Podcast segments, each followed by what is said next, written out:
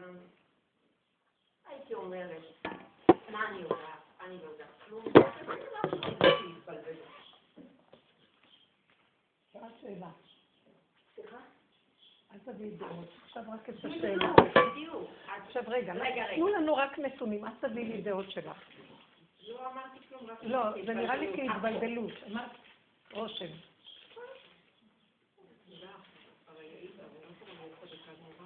כי את נגועה קצת, בסדר. אלא מה? אבל בסך הכל, אה, כאילו, ומאושרים, נכון, כסף לכלום, וכאילו לא אחרת. אה, כרגע, הוא מנסה עבודה חודש חודשיים, מראים לו את הדלת. יש, אה, וכרגע, אה, אה, חשבו שיש עוד אבטלה, נגמרה- נגמרו כל האבטלות. דמי האבטלה. בואי נשמע. עכשיו. שניונת, אני אני רוצה, זהו, אני סיימתי. אני רק אומרת, אה, אני לא יודעת, אני לא מבינה. אני לא, חלק... את עוברת את הגבול של השאלה. אני רק רציתי נתונים. יותר טוב. גמרתי, נו. לא, אמרתי שאני לא יודעת ולכן העליתי את זה. נקודה. יש כאן נתונים, שזה טוב לכולנו, זו לא שאלה שהיא שואלת על... התפיסה של העולם הזה, שאנחנו חיים בה, תפיסת עץ הדת, היא תפיסת עבדות. של... אה, ש, שאדם חייב להיות עמל. אדם לעמל יולד. המילה עמל היא מילה לא כל כך חיובית. עמל זה מעל. זה אותו שורש. וכאן אדם צריך כל הזמן לעבוד כדי להתקיים.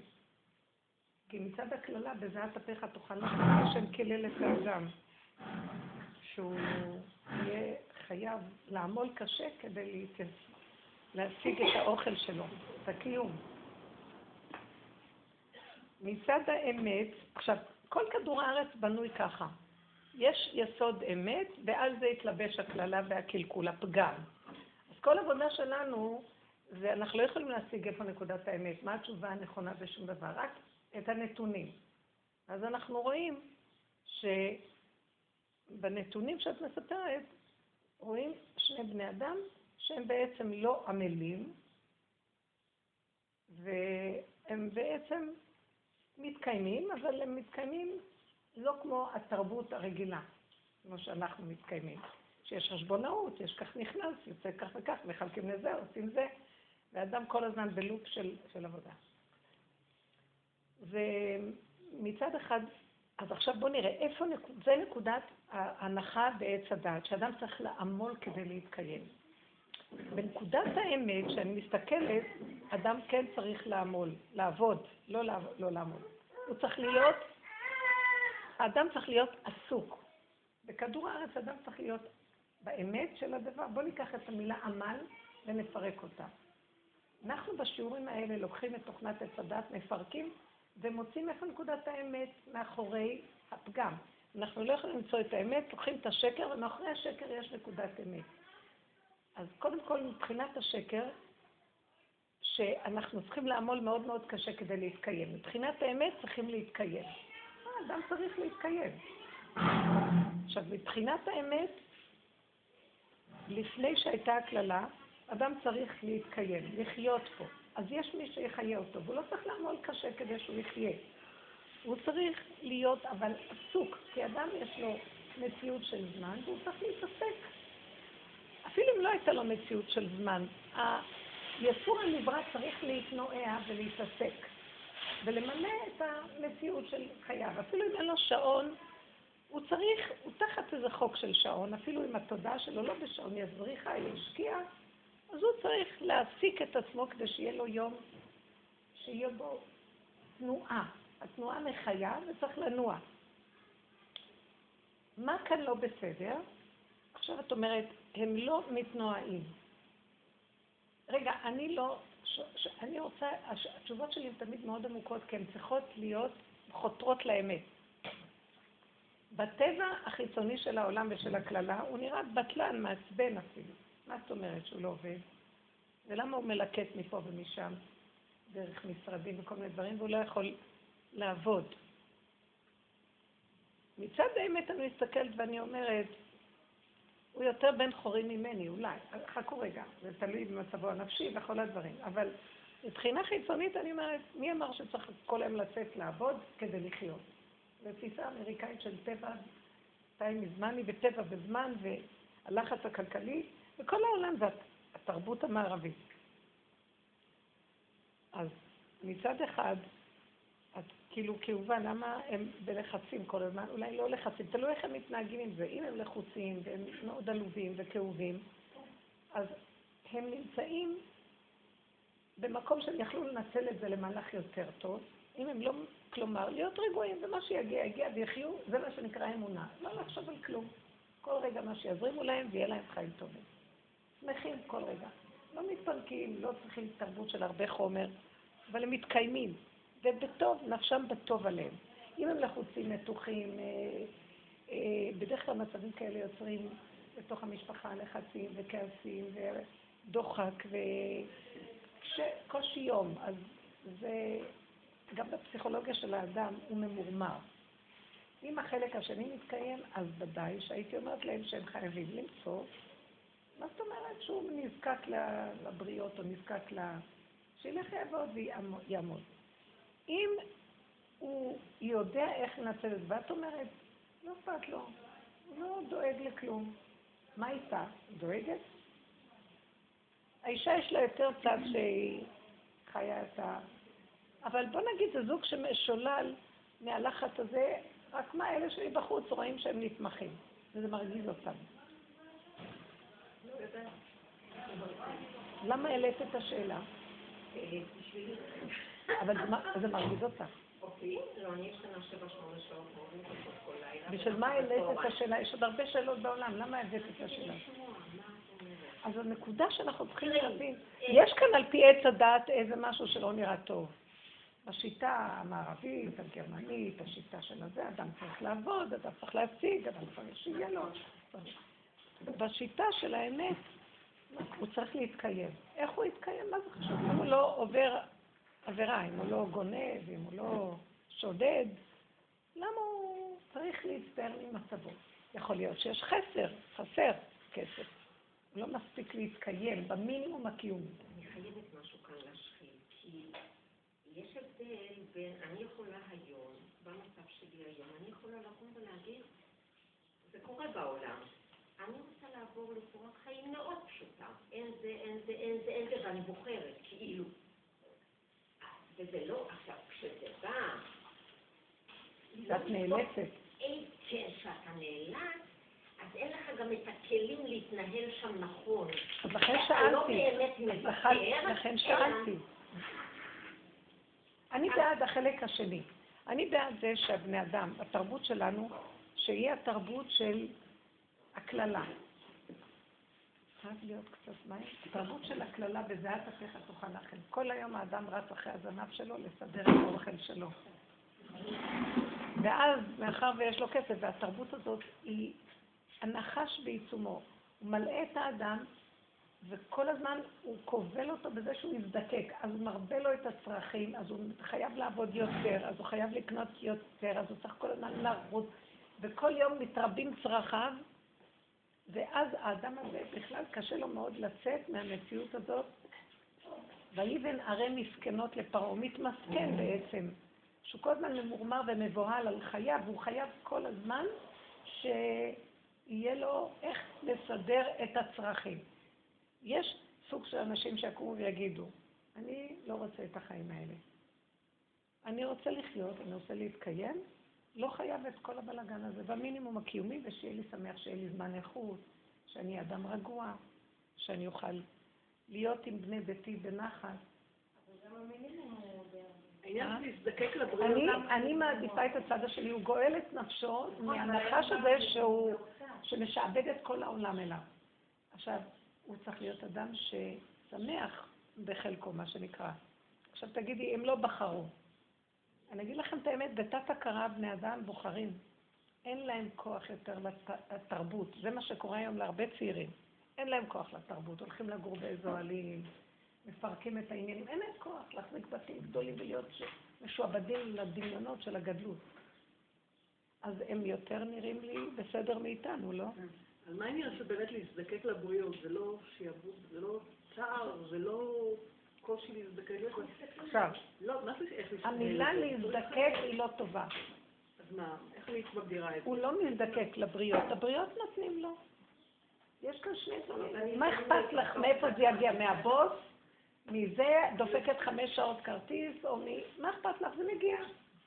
תלוי איך את רואה את זה. אם זה מוסדות של רווחה, הם בטח הולכים ונרשמים שם, מבקשים. למה לא? אם זה לא מגיע בזה... זה לא בדיוק שזה מגיע, זה... לא יודעת, יש בזה משהו לא... יש בזה צער. יש. בזה משהו לא למה.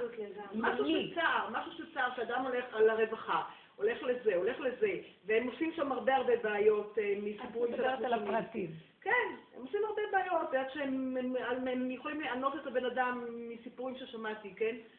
זה לא באמת חיים אה, על מי מנוחות, וזה מגיע אליו כמו מן על השולחן אה, כמו במדבר, זה לא ככה בדיוק. מה אכפת לך אם הוא עמל שהוא הולך לבוס לא, שלו? אכפת, אבל איך הוא מהבחינה הזאת? אי אפשר לבוא ולהגיד היום אנשים. כבר מאבדים את זה- הדרגה הזאת כן. של החשבונאות, של לא יפה מה יגידו עליי, ואני... לא מוריד- בשר של בפנים, לא- אם אני נכנסת לתוך הרגש הזה, אני אומרת שזה לא כל כך... אבל זה לא אה, רגש של. אמת. לא, זה לא שחרור, זה לא איך אומרים לצאת מהקללה של הלהב. נכון. מצד אחד לא כן? תקשיבו, זה דרגה דקה מאוד. מה אכפת לו לאדם? אם הוא מוכן ללכת לרווחה, לשבת חמש שעות, ללכת לפקידה הזאת, לזאת, לזאת, ואין לו מרירות על כלום, וככה, בוחר שככה תבוא פרנסתו מאחד שהולך לאיזה חברה והוא במתח, זה יגיד, לא יגיד, זה ככה, והוא ככה, ויש תחרות, ויש, ואז הבוס, ואז יש לשון הרע, וכל מיני דברים שבני אדם... אני חושבת שבאיזשהו מקום, אני מנסה להגיד לכם, המוסר של כדור הארץ הוא לא אמת. המוסר שבני אדם יוצרים, כי יש בזה הרבה בושה ולא נעים וכן נעים. ונכון, במצב הזה לעולם יפשוט אדם נבלה בשוק ואל יזדקק לבריות. מה הכוונה? ההזדקקות היא, היא העניין של החרפה שהאדם מרגיש. אבל אם הבן אדם הזה לא מרגיש חרפה, אם הוא פירק את העניין, אז מה אכפת לו יושב באלנבי עם הכובע, ויש מלא צדיקים כאלה יושבים, אין להם שום טיפת גאווה. אתם, סיפרתי לכם, יש איזה בת שהיא בדרך הזאת, אישה, שכבר הרבה שנים אצל רב אושר, הכירה, שאני הכרתי אותה, סיפרתי לכם. החלפת אותה בתחנה המרכזית. זאת אחרת, זאת אחרת. יש כמה כאלה. אבל זאתי, היא אה, בחורה ברמה שהגיעה לרב אושר, חיפשה, חיפשה את האמת. ולא מצאה אצל כל ההרצאות של הרבנים וכל האלה שמחזירים בתשובה, ואז היא אמרה, יש לה בספסל, ואמרה, אני מחפשת איש אלוקי.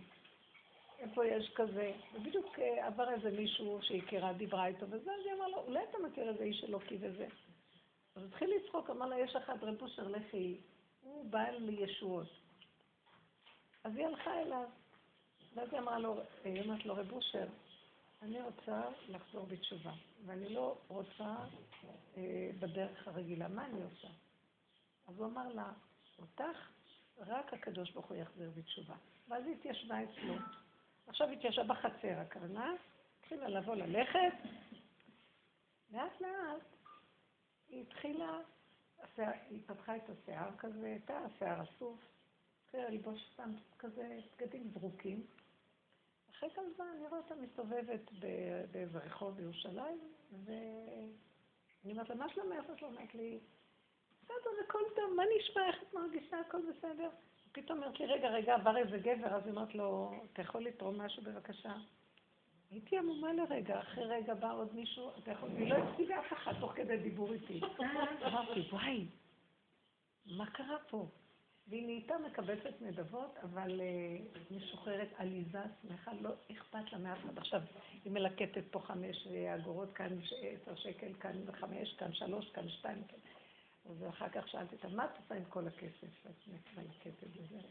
אז היא צוחקת, היא אומרת לי, קודם כל זה עבודה על הגאווה. אז אני הולכת כי רב אושר היה מלביש כל מיני עבודות על אנשים. גם עליי הוא הלביש את התפקיד הזה, מה חשבתם? ואז, אה, וואי, אני גם קבצנית, מה, אתם לא רואים? פעם הייתי יושבת בירושלים, היה לי מוסד ואולם גדול, והיה לי מה שנקרא משבקית, משמשת בקודש, והיא הייתה רושמת לי קבוצות, ונשים היו באים עד אליי, נשים אה, מורות מבית יעקב, והייתי מוסרת להם, בדרך כלל בנושא של טהרה וכל מיני השקפות ודברים כאלה. הייתי נורא מכובדת. אז הוא אומר לי, אני צריך קבצנית, אני צריכים קבצנים פה לגאולה. אני ורוכב על חמור. אז אמרתי לו, אני לא יכולה להיות קבצנית. אז הוא אומר לי, אני אשאיר אותך עם עקבים ופאה ונעליים והכל, אבל בכל אופן, תתחילי להתגלגל בכבישים, בדרכים, תלכי לאיפה שאני אשלח אותך. בקיצור, לא, הוא לא אמר לי את זה, אבל במילים אחרות. הקיצור, אני שואלת אותה, תגידי, ומה את עושה עם הכסף? ואמרתי, תשמעי, את הכסף אני אוספת כי זה טוב בשביל התפקיד של הגאווה, יש כאן תפקיד שהצדיק שלח אותי, בטוח. אה, אין לה משפחה, אין לה כלום, היא לבד לעצמה, מה אכפת לה? עכשיו, חוץ מזה, בסוף היום, היא הולכת למסעדה הכי יקרה בעולם, כי באנו עובד מאוד כזה עשיר, היא הולכת למסעדה הכי יקרה בעולם, בירושלים, אמרתי לה, בשרי? אומרת לי, רק בשרי. עכשיו, היא נכנסת עם פפיונים וזה, ומלצרים. היא נכנסת במראה איך שהיא נכנסת, אני לא יכולה להגיד לה לא. היא מזמינה את הדברים הכי יקרים, וכוסות יין, הכל.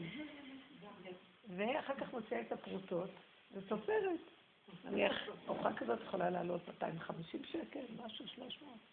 מתחילה לספור לו את הגרושים, ואת מבינה, זה שבירת של אגו על שבירה. לא אני פשוט הרצתי אותה, אמרתי לה, לא במדרגה הזאת.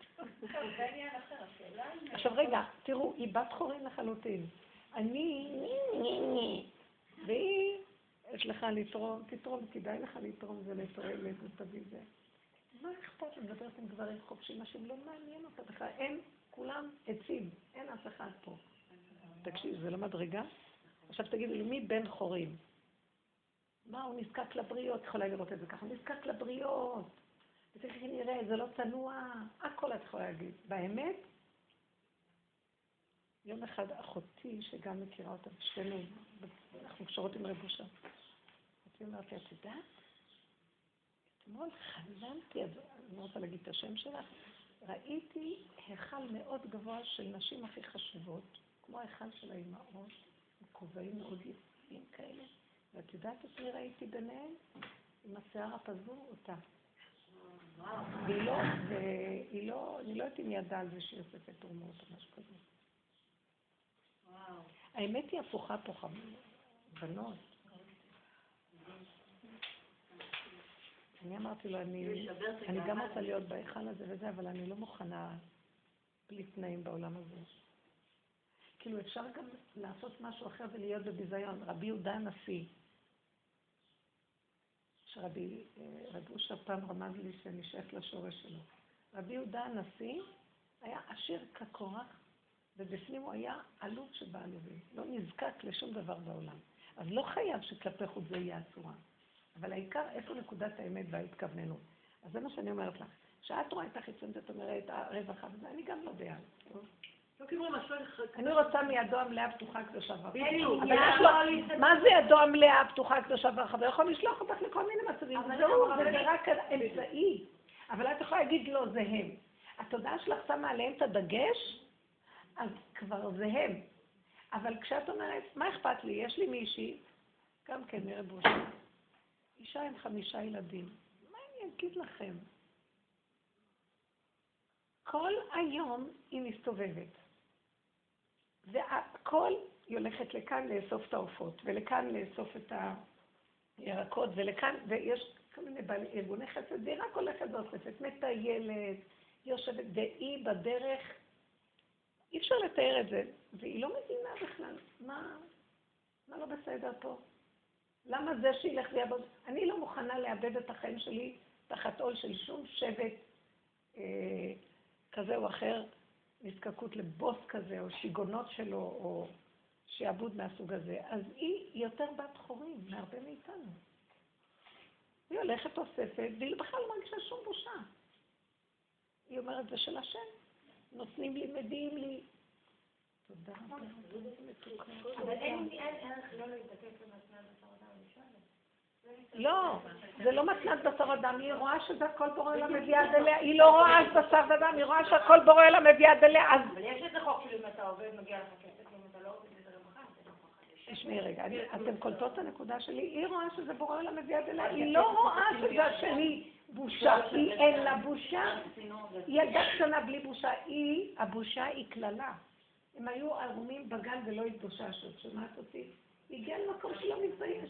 היא לא שהיא הגיעה למקום, היא לא היה לה אף פעם, היא- יש לה משהו, זה כמו אוטיזם מסוים לדבר הזה.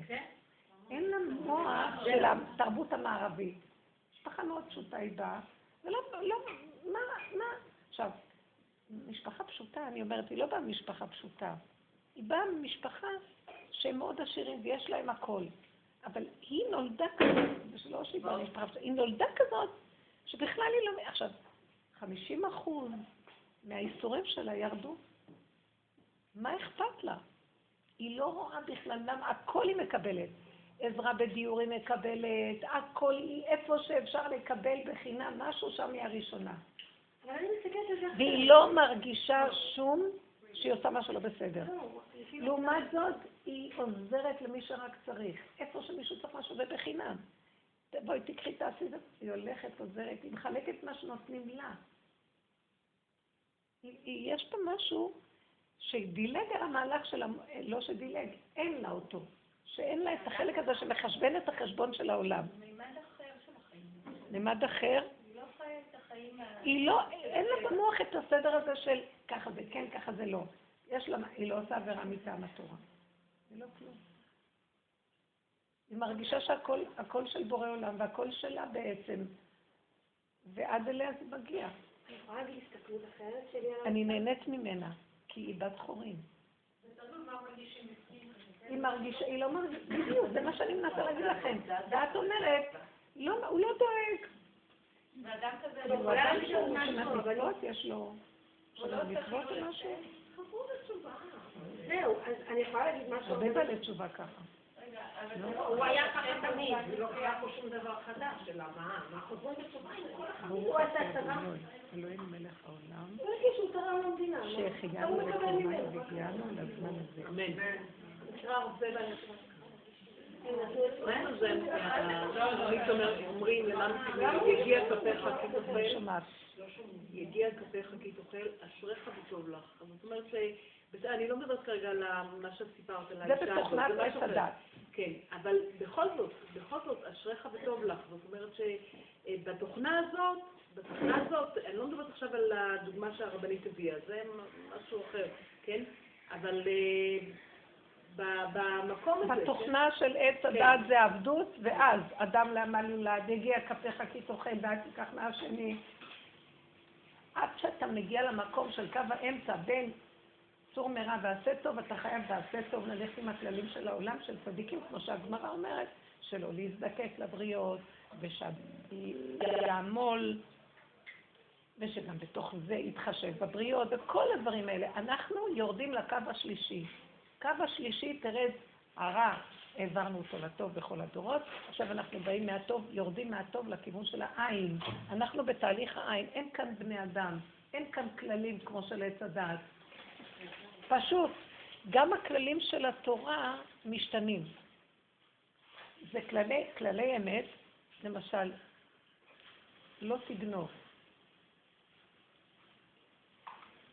אני ראיתי שיש איזו נקודה, כמו למשל, תמר ויהודה, היא גנבה את דעתו, היא התחפשה, והיא קיבלה אור גבוה.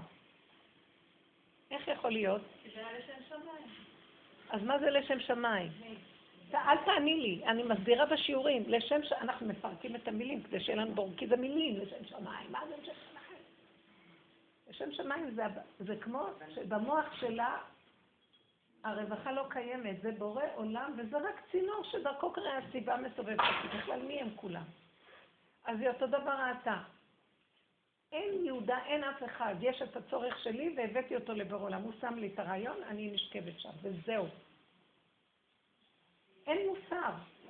היא רואה את הבורא עולם, אין גניבה, אין מוסר, אין כלום. והוא לא דן אותה ככה, באמת, בורא עולם לא דן אותה. יהודה, בטבע של הדבר, נו, הוציאו עד את תשרף, זה דין. ואז השם אומר לו, לא. הוא אומר לה, לכי תגידי לו כך וכך. אתם מבינות מה אני אומרת? אז גם גניבה זה לא היה גניבה. היה לה שם עניין שיהיה... אה, תבינו מה אני מדברת עכשיו, היה לו עניין, לא היה לו עניין, כלום. לא, לה, לה. שמה? שיהיה לה ילדים. לא חשוב. זה כאילו על השם שמיים. כן. זה מה שאני מפרקת, השם הסכים, השם שם לה את הרעיון הזה. למה יושבת ככה שנים שנים ולא היה לה רעיון כזה? זה לא השם שם לה את הרעיון? היא הייתה מחוברת מאוד להשם, ואז היא ראתה, זה בורא עולם, זה ממש... שגם הלך גרם ליהודה להגיע אליה, ולרצות אה, להגיע אליה. גם משמיים. הכל, הכל הכל. יסתדר. יכול להיות כן. שהיא תגיד, אני יודעת שהוא צריך לעבור, כן. השם שם לי מחשבה. מאיפה את יודעת שהשם שם לך מחשבה? אני אומרת לעצמי ככה, אני לא יודעת. אני לא רוצה לשבת, כן זה נכון, לא נכון, מה את עושה, לא עושה, לא כלום. המחשבה הזאת מנקרת לי, משגעת אותי, אני לא יודעת מה לעשות, אני הולכת. אם באמת זה ככה, שהידיעה הזאת שהוא צריך לעבור קורית, אז זה סימן מהשם, ואם לא, אז אני אחזור הביתה וזהו. זה קרה. הציבי לך ציונים. הקשר שלנו עם בור עולם, היא חושבת, היא מדברת איתו, היא אומרת לו. איך אני אדע שהמחשבה הזאת נכונה? תלכי על זה ונראה מה יהיה. והשם הסכים לה. שימו לב. וזה מהלך של האמת, היא חשיבה אחרת משלנו. מה אנחנו עושים בשיעורים האלה? בנות, השיעורים האלה זה לעבור מתודעת הטוב לתודעת העין. כי זה, הגאולה מגיעה רק כשאנחנו ביסוד העין. משיח הוא יסוד העין. אי אפשר לבוא עם סדר טבע וכל העצות של הגמרא. זה תלמוד ירושלמי כבר, תלמוד בבלי והעצות והמציאות הזאת של טבע, של העולם בקללה, זה כבר מתחיל להשתדרג לכיוון אחר. אז יותר ויותר רואים כאלה צעירים שלא אכפת להם, צעירים נהדרים. צעירים עם שכל טוב, בריאים, חזקים, לא רוצים לעבוד. לא רוצים לעמוד. אני רואה את זה הרבה היום. והם יותר בעלי חורים מאיתנו, סליחה. אני לא רואה הרבה כאלה. רגע, סליחה. אני רואה הרבה כאלה שלא רוצים להתחתן, צעירים. זה. צעירים שלא רוצים להתחתן, בייחוד גברים. והמצווה שלהם הם לא עושים. לא רוצה, ככה איך שזה נראה, אני לא מוכן. ושיעבוד זה טיפשי להתחתן ככה. זה מאוד טיפשי. נשים באות ממורמרות מכל אה, מה שנזקק, מה שהן הן נצרכות לתת בחיי הנישואים והכל, ואין להן כוח. ואני מבינה איך יכול, איך אפשר לצוות על אדם 70-80 שנה לאהוב את אותו בן אדם, להיות איתו יום-יום, וזה מאוד מאוד קשה. אז כשיש ילדים קטנים זה מין, אה, טוב, אין מה לעשות, כולם עסוקים, אז יש איזה אינטרס להיות ביחד, אחר כך גדלים, ומה? זה לא פשוט. אה? אני שומעת סיפורים. ומה העניין הזה שהאיש האיש אומר, אבל אני צריך, אני צריך, בנושא אישות, והאישה לא יכולה לסבול ואין לה כוח, והגוף לא מסכים לה, בנפש היא לא במקום. אז מה זה, תגידו לי, זה לא הקללה? זה עבדות? אז עכשיו קמים אנשים ואומרים, לא. וזה נורא ואיום. אני, אני אומר דבר שבעולם השכלי הרגיל של טבע העולם, שהוא על פי דין, הוא סותר את המקום הזה.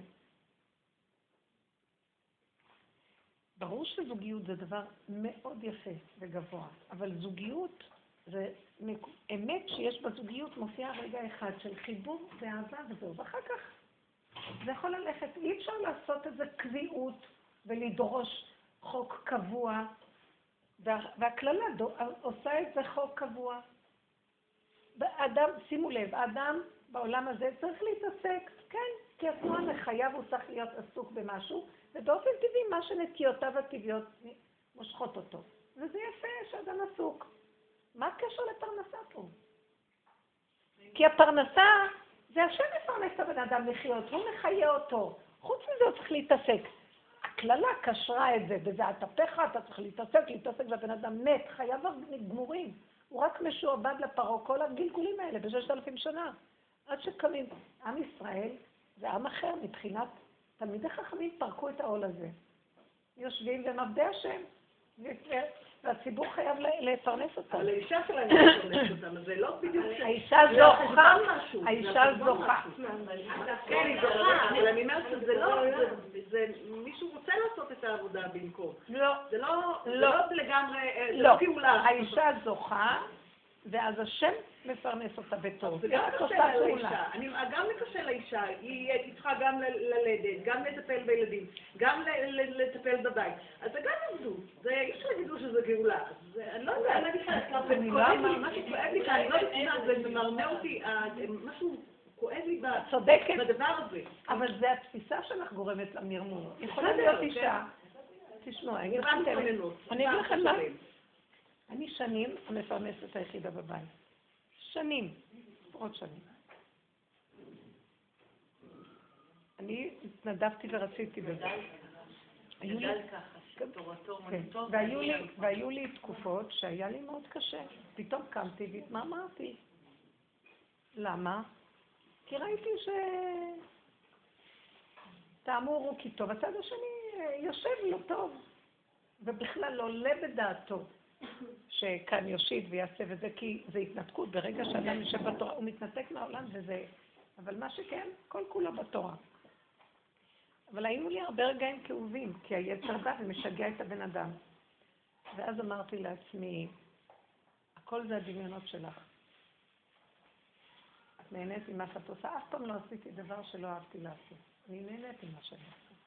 זה היה לי אז תקופות אחרות, עשיתי דברים אחרים. אה, אם לא יהיה זה, אז תעשי במילא משהו אחר. את תמיד תצטרך להיות עסוקה.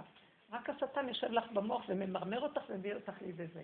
הכל עליי, הכל עליי, גם אנחנו שהתחלנו לחתן את הילדים, הכל עליי, הכל עליי. אבל היו כוחות בגוף, מה? היו כוחות בגוף אה. לעבוד לעבור את כל זה, לא, גם תקשיבי. ללדת. אה, לא, אבל תקשיבי, הכל, ללדת. כן, הפעלתי מוסד ציבורי שהיו בו 50 עובדים ומלא אנשים וכל היום שוחחתי עם בנות ונשים ועוד קורסים נוספים. אבא שלי ואימא שלי בשלב מסוים אה, החלטנו שאנחנו נביא אותם הביתה אלינו. הם לא רצו, אבל בעורמה עשינו כאילו הם באים רק לבקר, כי אימא כבר הייתה מאוד חולה. אבא שלי היה יושב לומד, לא דלת אמות של לימוד, אז הוא לא היה, הוא לא נמצא איתה והיא לא יכלה.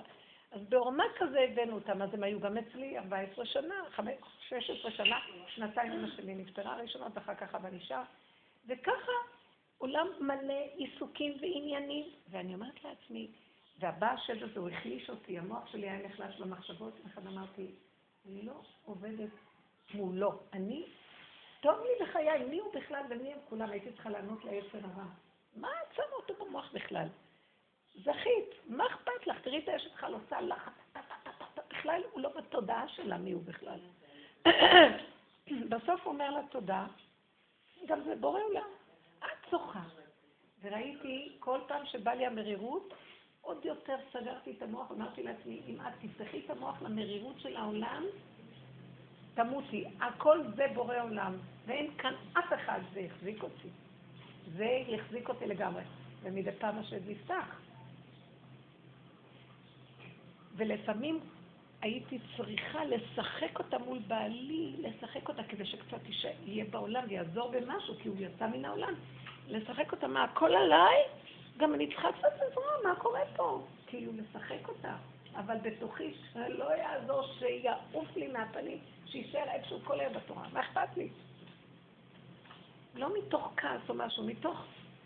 זה דמיונות. הדמיונות גורמות לקושי ולכבדות ולמרירות. המרירות גומרת על האדם, אין לו אנרגיות, סוגר לו את השפע.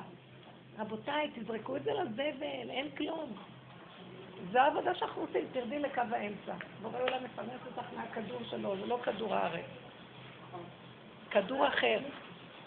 הרבנית, יש מקום להגיד במהלך הזה, יש מקום מה? במהלך הזה שהרבנית אומרת, שטוב לי עם זה שבעלי בכולל ואני עובדת, אני עוד צעירה, אבל נניח מצויני, אבל אז אני רואה באמת, טכנית לא כל כך מגיעה לדברים, ומגיעה עייפה והכל, ואני אומרת, טוב, אני אעבוד פחות, לא בשביל שהוא יצא לעבוד, אני אעבוד פחות, והשם ייתן מהשם. מעולה. מעולה. מעולה. כאילו, להתפנק על העבודה. אני אגיד לך משהו. בשתיים וחצי שלוש. אגיד לך משהו, העולם שלך, את המלכה בו. אני תעשי את את המינון שלך. תגידי, אני לא אשתעבד יותר מדי. אז אני אגיד, בשביל מה להגיד לו בכלל? לא קשור. לא. אתם לא יודעות, אלה שמחזיקות, מחזיקות, שהשם דרכנו מעביר את העניין של התורה, הן מנהלות את ה... מי יגיד להם מה לעשות? אני לובשת את המכנסיים בבית. ולא מעניין אותו בכלל, הוא סומך עליי. באיזשהו מקום, למה שבכלל אני אבוא להגיד לו מה דעתך, לא דעתך, כן דעתך? וכמה פעמים הייתי שואלת אותו, הוא לא היה עונה לי כלום, בשביל אומרת, את לא צריכה לשאול אף אחד, מספיק. אז באמת, אם אני במוסר הפרטי שלי אומרת לעצמי, תגידי, השתגעת לעשות דבר שאת לא אוהבת, ואני כל היום הבאתי מעצמי עם הדבר הזה, כי לא קל לפרק מהפחד שחבל לי על ההכנסה הזאת וזה, אני עובדת אבל עם זה בדרך שלנו. ואז אני רואה בורא, ואני מתפללת וצועקת, אבא שאני לא אשתעבד לכלום, רק אני עסוקה באמת, ואתה פרנס אותי. זה עובד, תעמדו. מי, מי הם כל הדמויות פה? והבעל יותר מעריץ אותי. אני אגיד לכם את האמת, הוא ממש, אי אפשר להגיד. זה מה שכתוב, בטח בלב בעלה ושאלה לא יחסר. מה אכפת לו בכלל? תן לי כסף, תן לי כסף, תביא לי את זה, מה יהיה לנו, לא יהיה לנו, כן יהיה לנו, אז עכשיו קחו את הזוג הזה. אם הם יודעים להתנהג ככה, מה אכפת להם בכלל? אם הם יודעים או לא יודעים, זה כבר עניין מאה אחוז. אז אני שואלת- אין לי עניין, אין לי עניין אני לא צד בעניין. נכון, אבל את שאלת עליהם, אז אני נותנת דוגמה בשבילנו, אני לא נתקעת בהם. הדוגמה שלך טובה לנו. לקחנו את הדוגמה שלהם, אני לא יודעת מה הם. בואו נפרט. למה להשתעבד לעולם המשוגע המטומטם הזה? מי, מי בכלל אכפת לו ממך פה? רבנית, לי יש כאבים הפוכים. מה? בעניין הזה, אבל הפוכים, ואני מפרנסת, מפרנסת ממש. ואני לא, אני לא עושה כלום, ויש לי, כאילו, אני כישרונית, יש לי כישרונות. אני יושבת בבית ואומרת, למה אני לא עושה? יש לי כל הזמן מצפון, למה אני לא עושה? ולמה אני לא רוצה לעשות? ושאני כבר יושבת לעשות, אני עושה דברים מאמינים. אבל אין לי את הרצון לשבת, אז אני אומרת, זה יצר הרע, כאילו, מה קורה איתי פה? ויוצא לי כאבים לא, מה זה יצר הרע? אולי זה בא איומים שאני רוצה זה ליצור, אבל אני לא רוצה. ליצור. זה בא מעץ. הדעת. יש לך כישרון. חוץ מזה, עץ הדעת אומר, מה עשית היום? מה עשית בחיים שלך? תראי, היא עשה והוא עשה, וכולם עושים ואת לא עושה כלום. לזה את קוראת יצר הרע, כל היום משגע אותך, כי זה תרבות של פרעה, שתכבד העבודה על האנשים, ואל ישו בדברי שקר, זה נקרא אצלו דברי שקר. שאני באתי כאן להיות בן חורין. זה, מה פתאום, תעמוד, תעבוד, תרוויח, מה אתה עושה, בטלן, אין לך... כן, בטלן, בטלן, זהו, את בטלנית, בטלנית. באמת נכון. אתם יודעים שהתלמידי חכמים נקראים בטלנים, אבל הם בטלנים? זאת אומרת, הם בטלנים לעניין של עץ הדת, אבל הם כל כולו קודש להשם, אם הם עובדים נכון. אז כל העבודה שלנו היא להבין מאיזה מקום בא לך הקול הזה. מזה שאת רוצה לפייס איזה יצר או מצפון, כן, או מזה שאת רוצה דמיון. באמת להיות עסוקה. עכשיו אני אגיד לכם דבר אחד, אדם שהוא כישרוני ואוהב להתעסק, לבד זה יקרה לו.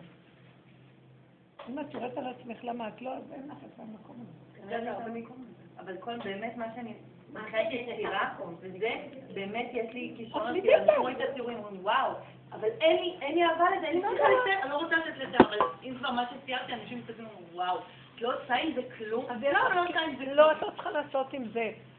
את מציירת, זה פעם לעצמך. מה את צריכה לעשות? התרבות הזאת, לא. זה תרבות חשבונאית. כדאי לך, את יכולה לעשות עסק, את יודעת, תקחי עסק, תמכרי פה, תצידה, את יודעת מה, קחי שותפה, את אומרת, לא כל אחד יכול ולא כל אחד חייב. רבנית, כשאמרתי אז שיש לי את המרירות לא, זה לא אישי, זה, אני שמעתי פשוט סיפורים מנשים שיש להם מחסור בבית, והבעל אומר לה, צאי לעבוד, סיפורים מנשים, והן מסכנות, הן ממש בוכות, הן אומרות, אין להן כוח, אין להן כוח, הן צריכות לטפל בשלושה ארבעה ילדים, והן חלשות, מטבע גופן הן חלשות, הן לא יכולות, כן? אז אה, כמו, אני אומרת, אז איך באמת נשים יכולות, לא כל אישה יש לה את הכוח לצאת ולעבוד ולתקתק את הכל בבית וזה, יש נשים בטבע, עם טבע אה, יותר אה, אחר, כן? אז זה שם העניין שזה כואב כמו, זאת אומרת, זה לא, זה לא כאן, זה, זה עדיין שיעבוד כל המצב הזה? תקשיבי יקרה, ואני כן. חוזרת ואומרת לך שיעבוד כן. במוח. אחרי כל כך הרבה שנים שאת פה, את מבלבלת אותי. השעבוד במוח, היא מתמסכנת, היא לא צריכה לעבוד או לא לעבוד, היא צריכה לא להתמסכן. תגיד לו, לא יכולה, שלום, אף אחד לא יכריח, אף אחד לא כן, בסופו של דבר זה מה שנהיה. אבל. רציתי ש- כן, נכון, נכון. לא הם נורא, היא יכולה להגיד לו, מותק, לא נורא, אל תדאג, כן. אכפת לך, מה חסר? אל תדאג, נציג את זה. שאני... פשוטה, מה אכפת לך? יושבת, אוכלת, שותה, ודבר לא יחסר. אם אישה היא מרמרת, אין לי זה, אין לי זה, אין לי זה, בסוף משגעת אותו, אומרת, תצאי כבר למה תעזרי לי, מה, מה, מה. אבל היא גורמת. אז היא ממורמרת כל הזמן, לא להיות ככה. לא, לא, לא מתוך בידי התמרמרות, זה- זה לא, כן, בסופו של דבר הן אומרות, הן לא יכולות אה, לצאת לעבוד, וזהו, זה היה... יש הרבה עבודות כאלה שאפשר לעשות מהבית. אה, אם אפשר מחשב לעבודה, רק מחשב רק לעבודה, אפשר דרך המחשב לעשות הרבה עבודות של שעה, משקיע שעה. הנה את רואה. אה, הנה עצות. שיווק דרך ה... אני לא אכפת לי מה היא תעשה, לא תעשה, אכפת לי שהיא תהיה בת חורין בנפש. וזה לא קל להגיע לזה, צריך להתעקש עם המרירות, עם החרדה. כל הזמן יש לנו חרדות, מרירות, כעס, אה, בהלות. אה, זה נקרא שלא ניגע לריק ולא נלד לבהלה, כי אנחנו יגעים לריק. את, את עובדת, מרוויחה, נכנס, זה נקרא יגיעה לריק. כי את לא מחוברת עם המקום של בנים אתם להשם. אם היינו מחוברים איתו, אז איך נהיה מחוברים איתו לפי הדרך שלנו? ברגע שאת רואה את הפגם ואת מזהה אותו דרך ההתבוננות שאנחנו נותנים פה, את זה את מעלה להשם. זה השקר שלי, זה הקללה של עץ הדת. משם רק אתה יכול להפך אותי, אבל אני נותנת לו את הלכלוך, הוא מביא לי אוכל. חייבים, חייבים דרך הפגם. החידוש בשיעורים שלנו, כי כולם מדברים אמונה, להיות קשורים להשם, להשם. החידוש זה תודו בשקר, תנתחו אותו, תפרקו, תיגעו בו, תודו, אני משועבדת, אני חרדה, אני דואגת, אני גורמת לבעלי להיות מבוהל כאלה. אישה שמבוהלת, גם בעלה נבהל. כשאישה בטוחה, אז אה, גם בעלה בטוח. זה מאוד, מאוד עובד דבר עם השני. אז אה, אל תדאג מותק, לא חסר שום דבר. אחת אה, אמרה לי, בעלה נורא מודאג, מה יהיה על איזה דבר וזה, והוא לא יכול היה בערב, הוא היה מאוד מוטרד וכאוב, ו- והיא ראתה שהוא מודאג וזה, והוא אדם פשוט וזה, והיא אומרת לו, מותק, אל תדאג, אתה יודע, מחר, בצהריים שאתה בא, יהיה לך קוסקוס כזה טעים, את יודעת שהוא אוהב קוסקוס.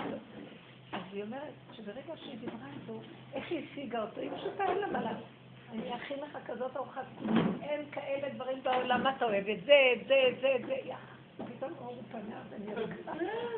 תראו, בזה כבר פשוט היא קלטה אותו. פשוט. אני רוצה לשאול, הוזכרה כאן המילה מוסר, מוסרי וכו', אני לא רואה שום שימוש במילה הזאת. נכון? כי אני לא רואה שום שימוש. מה זה מוסרי? מה? בעץ הדת יש מה שנקרא מוסר של כן, עולם. בוודאי. מוסר עבודה גבוה, אזרחים טובים, אזרחים דפוקים שהשלטון בועל אותם, בולע אותם, משעבד אותם ונותן להם. איזה כיף, קיבלתי אות אזרח הגון. אין עניין של מוסר ואין עניין של כבוד ואין שום דבר. בעץ הדעת יש. בעץ החיים אין. יש, המוסר הוא, אני קשורה איתך. אני לא מזיקה לבני אדם. זה גם לי לא להזיק.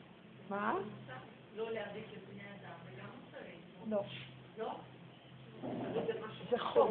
זה חוק בבריאה. ואהבת לרעך כמוך. זה כלל גדול. גם זה לא חשוב. ויש לזה המון הסברים, המון פירושים. לא יודעת אם דקלמת. כן, אני לא יודעת, כאילו, אפשר לי איזה מישהי קטנה. אמר אבי עקיבא. למה לא יפה?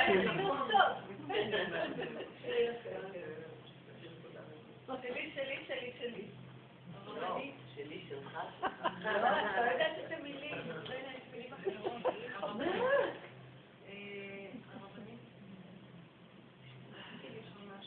הבן שלי עומד להתחתן עוד כמה חודשים, ואתמול הנרשם שיתף אותי במצוקה שלו, הוא אמר לי, אמא, מה זה הדבר הזה? אני לא מוכן להיות משועבד ככה לפרנסה. המקום הזה לוחץ עליי, אני לא יכול כבר להיות כאן, אני רוצה, אני אני מרגיש שאני לא יכולה, אני חייבת מוכן, אתה הולך להשתעבד ל- כדי לבנות בית? לא רוצה, לא רוצה את כל השעבוד הזה. בדיוק מה שאת אומרת. אז הוא אומר לי, אני, אין, אין, אני חושב, אני חושב שאני אה, מתחתן ואני רוצה את הארץ. אני לא יכול, מה זה אומר? אני חושב ששם לא אמנים? איזה עשר שנים, חמש עשרה שנה בשביל להחזיר משם. אה, להחזיר את המשכנתה לבית? לא רוצה את זה, לא רוצה את זה. הוא חושב שאמריקה קונסים אותו. מאוד נחמד כשאתה רווק, וכשאתה מביא את הילד הראשון ומשלם 1,800 דולר בחודש לגן. כן, אבל יותר קל להשקיע? בנדל"ן, כי יש שם ב-100 אלף, 150 אלף שקל קונים בית גדול. אני אומרת. ב-150 אלף שקל קונים בית, כן. אולי בלילה. בלילה. לא, זה יותר זול מאשר בארץ, אני בדקתי. אני גם, את גרת בראש. זה עבור פלורידה. מסבירה לו, אבל הוא רואה את זה כאמונה, הוא לא רוצה להיות תכל'ס, בשטח, איך אני מסתדר, איך אני יכול? לא. כולם רוצים את זה, אבל מעטים שיש להם אה, כיוון איך לא, כי בכל מקום הוא רוצה, אבל העולם זה רשת שתתפוס אותו, תכריח אותו להיכנס לעולם.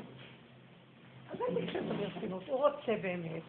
מעטים האנשים לא שרוצים, באמת ניסה לחיות, רק אבל אלה, הוא לא יודע איך לפרק את המצוקה שלו, הוא לא יודע איך... מה- איך יש הרבה הצעות. אין בעולם פתרונות, אין פתרון לדבר הזה, כי בעולם הוא יברח מזה, זה יבוא לקראתו וילפות אותו מהכיוון הזה. כי משועבדים, התודעה של עץ הדת משעבדת. רק מי שעובד עם העבודה הזאת, או תלמידי חכמים, סליחה, שמפרקים, תלמידי חכמים הם מפרקים. רק התורה יכולה לפרק. אני אגיד לכם את האמת, אין כאן בכלל פתרון. או אנשים שהם באמת עובדי השם אמיתיים. התורה זה קשור גם לעובדי השם, או לימוד התורה, או עובדי, עובדי השם, או אנשי חסד גדולים שמתמסרים לנקודה, אז זה על התורה, על עבודה ועל גמילות חמסית. של... שלושת הקווים האלה יכולים לפרק את המקום הזה של השעבוד. כי אין כאן, אין כאן שלא משתעבדים, אבל אתה משתעבד בצורה אחרת מעץ הדת.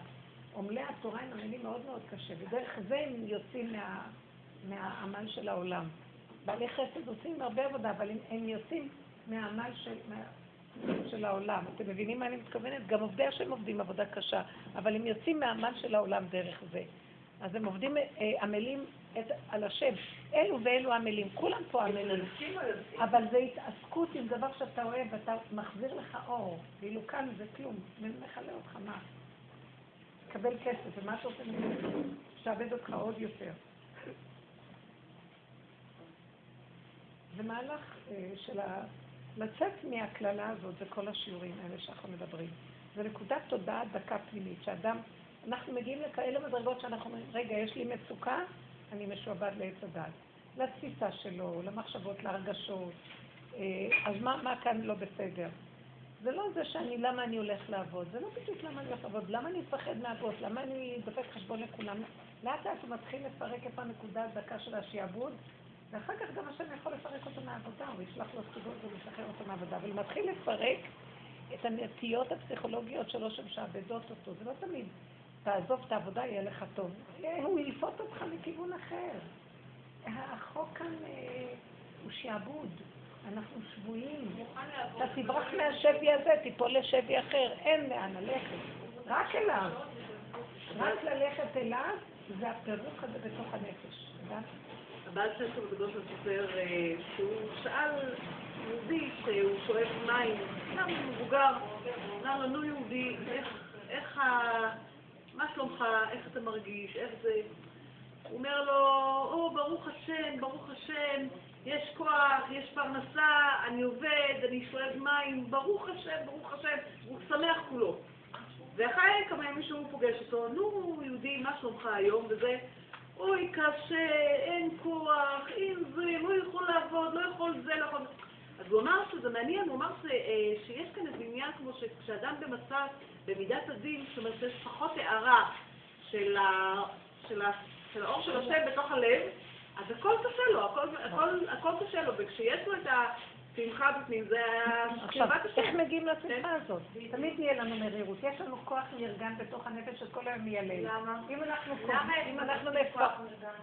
יש לנו, כתוב אנרגיה.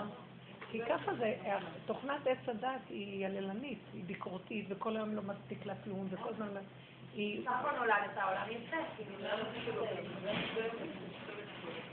יש בתוך נפש האדם משהו שממורמר. זה קשור לצמיחה, לא? זה רק כאילו, מנה אם 200. בן אדם רוצה עוד, אז כאילו תמיד הוא במצב של כן. זה נקרא. אבל אם הוא אף פעם, אם לא שמח לו איכשהו ככה והוא שואף לעוד, זה נקרא מרמור. אני חושבת שיש מצב כזה, כמו שאומר, שהם אמרו, עיין השם בקרבי עם עין, וברגע שהשם מאיר בתוכנו, אז שמח לנו הכל, הכל קל, טוב, הכל זה טוב, דברים זה לא- שאנחנו זה לא. יודעים, אבל איך מגיעים לזה? זה אה, השיעורים. בסדר. מה בחלק שלך, לא ככה אני אדם יש לו... הדרך הזאת מתחילה כשיש לנו מצוקה. משהו סותר אותנו ומתעוררת מצוקה. עכשיו מתחילה הדרך. אם אני אחפש פתרונות להזיז את זה, אז נראה לי שמצאתי פתרון, נשבתי במקום אחר. ואז אני רוצה זה, לא, הדרך היא להשלים, לעצור ולהגיד, אני, המצוקה נוצרת כתוצאה מסתירה במוח שאני מנסה לסדר לה פתרון. אין לי פתרון. רק אתה הפתרון שלי, לא אכפת לי. כלומר, בריבונו שלנו, תרחם עליי, תן לי להיות שייכת לך, חלקך ונחלתך. אני לא מוכנה להיות במצוקה.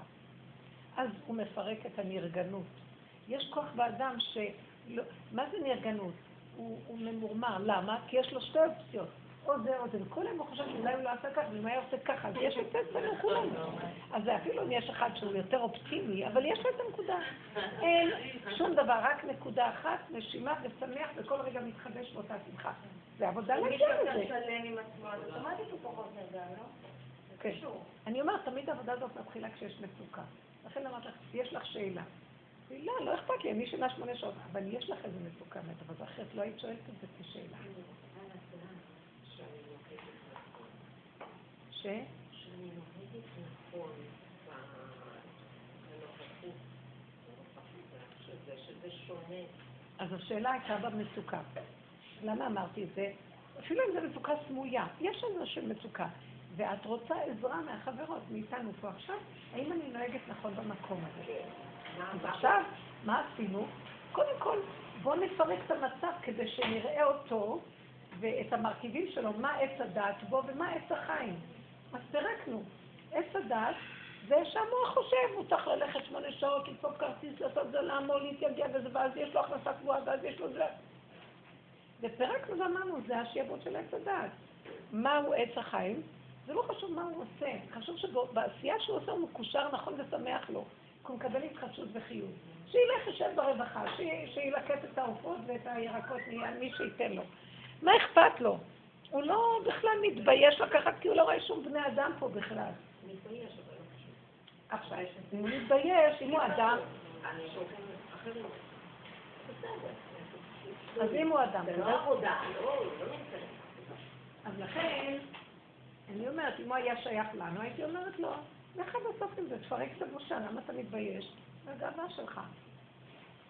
אז הוא יכול להגיד, בנפש אני לא מתבייש, בתפקיד החיצוני שלי זה לא דרך בעולם.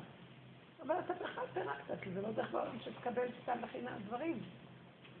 בסופו של דבר, אדם שהוא עובד על עצמו, הוא יגיע לאמת, והוא יהיה אמיתי עם הנקודה שלו ויהיה לו שמח, אבל הוא לא במקרה הזה. את, מה את שואלת אם אני נוהגת נכון? מה את עושה שם בכלל שאת מעורבת בזה? כי כרגע שאלת עליהם. את נותנת להם כסף. אני אגיד לכם משהו שאני ראיתי גם בעניין שלי, שהם משפחות של אברכים, ואני רואה שאסור לי להיכנס בפרטים, האם כן מגיע להם או לא מגיע להם. אני ראיתי, אני צריכה לפרק את זה, אני רואה, זה הזכות שלי לעזור לגדל ילדים. זה הזכות שלי לתמוך באיזה דבר. זה הזכות שלי. בוא נגיד שהם, אה, פתאום נופלים להם איזה דבר. אני זוכרת שהיה לי, אה, השוור של הבן שלי, המחותן, לקחת אותם לחוץ לארץ. כל המשפחה פעמיים, ובין הזמן יש לה קיץ. והוא, ואני עוזרת שם בפעם, כן, כל חודש, ממש. הוא לא, לא לומד בכולל רגיל, אלא בכולל ש... של חברותות מצוינות, שאין להם, לא רוצים לקבל את הסדרים של אף אחד, רק הם עם עצמם, והם באמת ברמה של ממש אברכים מיוחדים מצוינים. אז אמרתי לו, אז אני אתמוך, אני אעזור. עכשיו ראיתי שהיה דבר, סליחה רגע, אני אה, יכולתי להגיד במוח, מה, אני עמלה ומתייגעת ורצה בכל העולמות, ואתם נוסעים לארץ, אני לא מרשה לעצמי לנסוע ליום חופש בכלל, אני לא מרשה לעצמי. תפסתי את המוח שלי, היה לי קצת כאב, ואז אמרתי, אבא, אין לך את הכאב, אין לך את הכאב. מה זה קשור בכלל מה הוא עושה? זה לא קשור כלום. קשור שאני, יש לי איזה יסוד שאני אה, אה, נושאת את עיניי אליו, ונורא שזו הזדמנות, ואתה תרחם שאני אזכה, ואם זה לא נראה, תשלח סיבה ותראי שלא, אבל לא מהמחשבה שלי אני אעצור, אני אגיד משהו. זה הכל מהסיבות שלך. ובאמת אחרי פעמיים עשו את זה, אה, נכנס משהו בתודעה של הזוג, שזה לא דרך. בתור אה, אברכים, אה, למרות שזה מאוד מפתה, שאבא עוסק בכל ענייני תיירות וזה, זה מפתה אותם.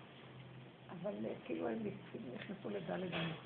אז אמרתי, זה לא הייתי אני, אבל זה אתה, אבל מאוד עבדתי לעצמי לא להיכנס לחשבונאות. אבל יש מקום לא שזה לא צודק, נגיד הם צודקים, אבל קנאה. כן. אז את הקנאה אני מעלה להשם. עכשיו, הם רק היו הסיבה. ואז אולי. כמו שאני אמשיך, ל- אה, אני אתן דוגמא, תזכיר לי משהו, הבן של אחותי הגיעה בליל שבת, שהיא הלכה לנוח, ובשבת בצהריים, וזה טיפה, זה הפריע לי.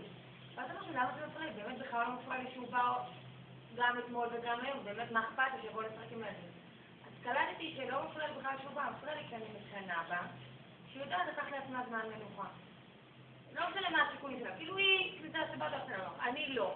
יש לי אה, כזה מה, רק שבת נכנסה הולכת לנוח, ופתאום אני אהיה עם הילדים, בשבת בצהריים אני אהיה עם הילדים.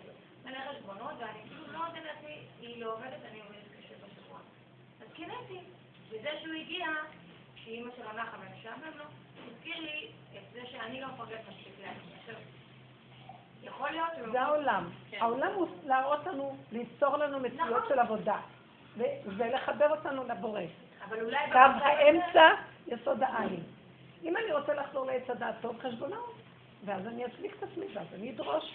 אם אני רוצה יסוד העין, אין לי בוס, רק בורא עולם. אני לוקחת את הכאב, את הקינה, ואני מעלה אליו, אני אומרת לו, אבא, זה העולם. אבל אני לא בעולם לסדר אותו, אני לוקחת מהעולם כדי דרכו להתחבר אליך. זה התפקיד שלנו ביסוד העין. אני מש- משתמשת בעולם כסיבה להיות מחוברת להשם.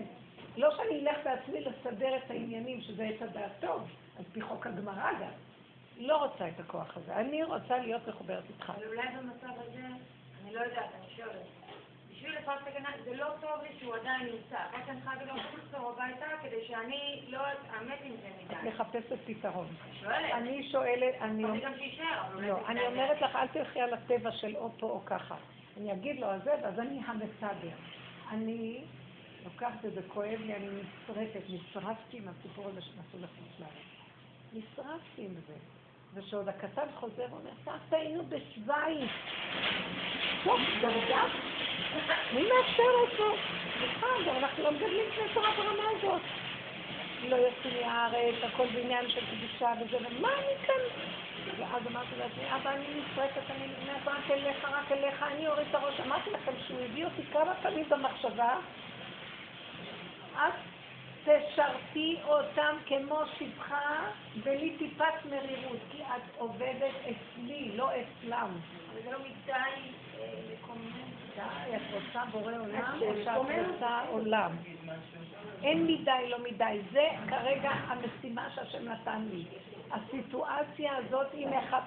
היא מנסה אותי, הישכם אוהבים את השם, אני שייכת לקו השלישי, או אני שייכת לקו השני, עולם, ויש צידוקים בגמרא להשתייך, כי הגמרא היא משתייכת לעולם.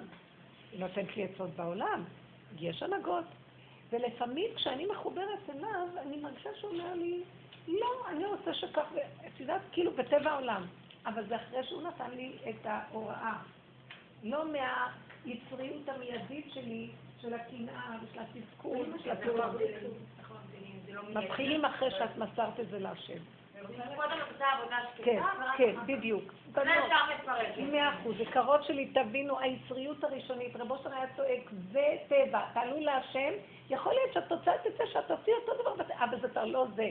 זה כאילו, את כבר הבאת את זה, שקללת את זה עם היסוד האלוקי, זה משהו אחר. באמת, זה משהו אחר. זה כמו שהייתי חוזרת לבעלי ואומרת לו, אבל אי אפשר שהכל יהיה רק עליי, וזה, אתה צריך גם לעשות את זה, וזה בכלל, זה לא, לא היה אכפת לי בכלל, אם נעשה או לא. זה כבר היה משהו אחר. באמת זה יותר טוב. כי הטבע, אנחנו כובלים את עצמנו, גם הישועה היא באה מ... כשזה בא מהשם, אז זה באמת, כשאת אומרת משהו זה נפתח. וכשאת באה מעצמך וזה, הוא יקבל התנגדות. אנחנו רוצים לצאת מהחוק הזה, אנחנו רוצים ללכת שהכל זה בורא עולם פה. זה גילוי שכינה פה, בואו נקים את השכינה. יש כאן שכינה כל הזמן, אבל הכלל להקים אותה זה לתת לה את ההנהגה. כאילו, אנחנו רוצים השם, אבל הוא בשמיים, ואנחנו מנהלים את העניינים, כי במילא הוא בשמיים. לא, אני איתכם פה בנשימה. תנו לי את המצוקות, תנו לי. אני סובבתי את כל הסיבובים כדי שתיתנו לי. אתם לא, הכלל של העין להגיע זה שאתם נותנים לי את הלכלוך שלכם. תנו לי את המצוקה, תנו לי את הקלקול, תנו לי את ההפרעה. ואני אתן לכם את יסוד העין. אתם צריכים להביא לי משהו, בחינם לא תקבלו כאן.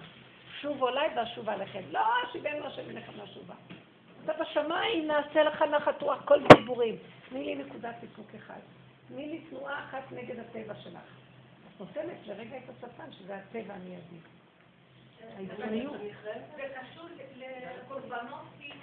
ממש, זה בדיוק הנקודה, אמרת יפה. כי כל העניין שלנו, כל העניין של בית המקדש, וכל העניין של הגאולה שייך לעניין של הקורבנות. כי יש דעה בכלל שעד שיבנה בית המקדש, אז תבוא הגאולה. משיח עושה את שלושתם ואז באה הגאולה. כי העלאת הקורבנות היא מעוררת את השכינה לקום, כי נותנים משהו. כי כל העניין שלה בחינם, אפשר גם שהשם יביא מהרגע הראשון את הכל בחינם חינם. הוא נתן בחירה, הוא נתן נקודה, יש כללים במשחק, הוא לא רוצה לשבר את הכללים. וזה הכלל, תנו נקודה. אז את אומרת לנו בזמנו, אני זוכרת, בהתבודדות, להגיד לשם, אני ילדה מפונקת שלך, כאילו... כן, את האמת. אז מאותו מקום נראה לי, כך נראה לי, שלפרק את הקנאה, יש פה גם צד שכאילו הילד, מי מקנא עכשיו? מה המילים שאומרות מאחורי- עומדות מאחורי הקנאה? למה היא חופש ואני לא? מה, לזהות הצרכים, אני עכשיו צריכה חופש. אז למשל עכשיו גם שאני, יפה, ביום העצמאות. לקחתי את הילדה, נסענו לפרדס חנה למשפחה. אחרי זה הלכתי לטייל בחוף בקיסריה, אספנו צדפים, מקום שאין אנשים כמעט. אספנו צדפים, קורחיות, לה לאכול כשרה. דברים קטנים ואז מתוקים הדבר יפים. הזה, יום אחד כזה, זה כאילו, וואו, מה כן. קיבלנו איזה מתנה, זה לא הרבה כסף. נכון, אז נכון. כאילו לזהות את הצורך ולתת קצת... אה, כן, אבל היא אמרת דבר יפה, זה לזהות למה אני מקנאה. כי אני רוצה לעצמי, אז לכי להשם. מה את תלכי עכשיו לסדר אותו כדי שזה מזה זה, אז יהיה שווה אחר כך שיהיה לי טוב. ולכי אליו עם הצרכים, אבל כי לא מפריע לי, כי הוא מרגיז אותי. תעבירי את, אין דמות, הוא רק היה מקל את המראה. תעבירי את זה להשם. אבל. לא, כי בטבע את רוצה לעשות פעולה, כי השכל אומר לך כך וכך, שווה ככה, וזה שכל טוב. אבל חייבים לתת קורבן את השכל לבורא. גם השכל הטוב. לתת לו שכל רע, ועבדנו על זה, שכל רע, אז צריך למלא אותו שכל טוב. שכל טוב שאני אוותר? אז איזה קורבן תביא לשם שכל רע? זה קורבן זה? הבאת לו אלה נוויות, פרים עתודים. מהדברים הכי טובים משובחים. מה אתה מביא לו? את הקשקוש. תביא לו את מה שהכי קשה לך. אבל אם אתה- לא מצליח לעשות הפך מאופי, אז גם תבוא לשם תגיד, בורא עולם, אני לא מצליח לעשות הפך. מעולה. מעולה. לא חשוב התוצאה, חשוב אני תקוע, המצוקה שלי. השכל רוצה לעשות את זה, אבל את רואה, בין העשייה לבין המציאות אין. אז את זה הוא רוצה. אה, את רואה? תקועה, אני אסדר לך את התוצאה, רק תגידי לי. נכון. השם, אני אגיד לכם מה אני רואה? וואי, כל כך, הוא מאחורה, כולנו רצים קדימה, והוא רץ מאחורה וצועק, חכו לי. כאילו, אנחנו חיים בלי בורא עולם, והוא מחפש מי ש... כמו איזה קפצן הלך ואף אחד לא שם לב אליו, וברגע שאנחנו מתחילים לחזור אליו ולתת לו את הנקודה, אתם לא מבינים מה אני רואה? הוא אומר לי, את שלי, הוא קנאי. אם אני רק רגע עוד אלך עוד פעם קצת משהו על העולם, אני חוטפת אותה. אומר לי, את כבר שלי, עד שמצאתי מישהו ששם לב אליי. את כבר לא תברחי לי, את שלי, את תלכי רק בדרך איתי. את לא מבינה. הוא מקנא, והוא לא נותן לי, אני אומרת לו, טוב לי, תודה רבה. כי אני רוצה רק להיות שלך. אבל אני רוצה להגיד לכם, אנשים ברחו ממנו, כולם מדברים השם השם השם, ואין השם בכלל פה. ועד שאם איזה פראייר בא ומסכים, הוא לא ייתן לו ללכת בחזרה. הוא קרוס. תפס את עם ישראל, וכל היום שולח לנו נביאים, ויורד לנו לראש, עזבתם אותי עזוב אליכם, ויראה לכם אין עשרה אני אחכה לכם בסיבוב, ואני אעשה לכם כך וכך, אני משוגע לכם, אני אוהב אתכם, אל תעזבו אותי. עכשיו, תסתכלו מה שכתוב בנביאים, במילים אחרות. רק אנחנו הסכמנו באמת לשים לב שיש, שהשכינה בגלות, אנחנו צריכים להקים אותה, וכשהתחלנו לבוא ככה, אז התחילה לחיות הבנים שלי, אתם מקימים אותי, אז עכשיו, לי, רק אתכם אני מכיר מכל משפחות האדמה, ועליכם אני אפקוד את כל הצרות של כולם. אני צריך אותו, לא צריך, לא, אין לכם ברירה, לא תחזרו אחורה, כי עד שמישהו שם לב אליו. אתם מבינים מה אני מדברת? כולם מדברים לפי לשם עולמות, בורא עולם, הכל, אמונה, שקר וכזב. מה מה קורה עם הקלקול החיצוני? את מחזיקה שם איתו בישועה נגיד, את אומרת אוקיי, כמו שאומרת, אנחנו כאילו חוזרים אחורה אליו, מתחילים להקשיב, אבל מה קורה עם קלקול חיצוני? את הולכת איתו, את אומרת אוקיי, שב, מה שאתה הבנתי, בזמנו אמרת לפני פסח על שוכן איתם בתוך תומותם, של, ממש כאילו שיושב איתנו פה, בוכה איתנו ביחד, אומר לנו בואי בואי נברח מזה, הוא, זה בלגנית, זה בואי נברח, כזה, אז פתאום אני מסתכלת ואני אומרת, אוקיי, אבל מה עם הקלקול החיצוני? זה שאנחנו הולכים ביחד לקראת משהו, ופתאום בא איזה מישהו ונותן איזה פאנץ', תוקף מהדרך, מביא אותך לקרשים שם, ואתה אומר, טוב, אני קם בחזרה, ואני ממשיך בדרך, אבל אתה כבר, איך אתה כאילו יכול לאחות? אתה אומר, מה את "לא, רוצה, להעניש אותו, לריב איתו? את רוצה להוכיח אותו? מה את רוצה? לא, אני רוצה להבין, אני מבולבלת. תדעי לך שאת הולכת... כי המוח שלך נמצא בעולם. אם את תשימי את המוח שלך על בורא עולם, אפילו שביזו אותך, שומע חרפתו וידום, זה הקורבן הכי גדול, השני יתקן. את לא צריכה לרוץ לסדר תיקונים בעולמות, זה לבד יתקן. אם היינו רק נותנים את הקול להשם בלי לחשוב, חכה חכה לי בסיבוב ואני אראה לך. זה כבר נגרע עכשיו מהשם, כי את עוד מתנקמת ואת ישות בפני. אם את זה גם תתני לעולם, תדעי, אל תחשבי מה יהיה בעולם. העולם ילך ויתקן. יש מהלך בעולם היום שאני רואה שיש אנש, אנשים נרגעים, יש יותר מוסר פנימי, יש יותר נתינה וחסד. אנשים חילונים חוזרים למסורת, רוצים את, ה, את השם. זה נובע מכאלה שעובדים בשקט ומוכנים. אה, זה משיח פה. משיח הוא סובל את כל הצער של העם, והוא לא הולך להוכיח ולריב ולעשות מלחמות, הוא שותק, שומע חרפתו, הוא יושב בכזה ביזיון שאי אפשר לתאר. היה אצלי ביום העצמות, יום העצמאות, אה, ככה, אמרתי, אני לא יצאתי לאף מקום, ואז אמרתי, טוב, אז אני אכין איזה ארוחה טובה, אני חושבת בבית. אז אחד הבנים מתקשר, אז אמרתי לו, אז תבואו לאכול. ההוא אמר לאח שלו, וההוא אמר לאח הזה, וכולם. ואז הגיעו כמה זוגות שבירושלים, ואז הם באו, ואמרתי, או, סעודת יום העצמאות, יום העצמות, עוד יחשדו בנו השכנים, השכנים שאנחנו ציונים, אז תסגרו את הווילונה, תאפילו את ה... בצחוקים, כן? ישבנו ואכלנו, והם אה, התחילו להגיד, כן, לא, לא, לא בעד הצנות, החרדים התחילו לדבר.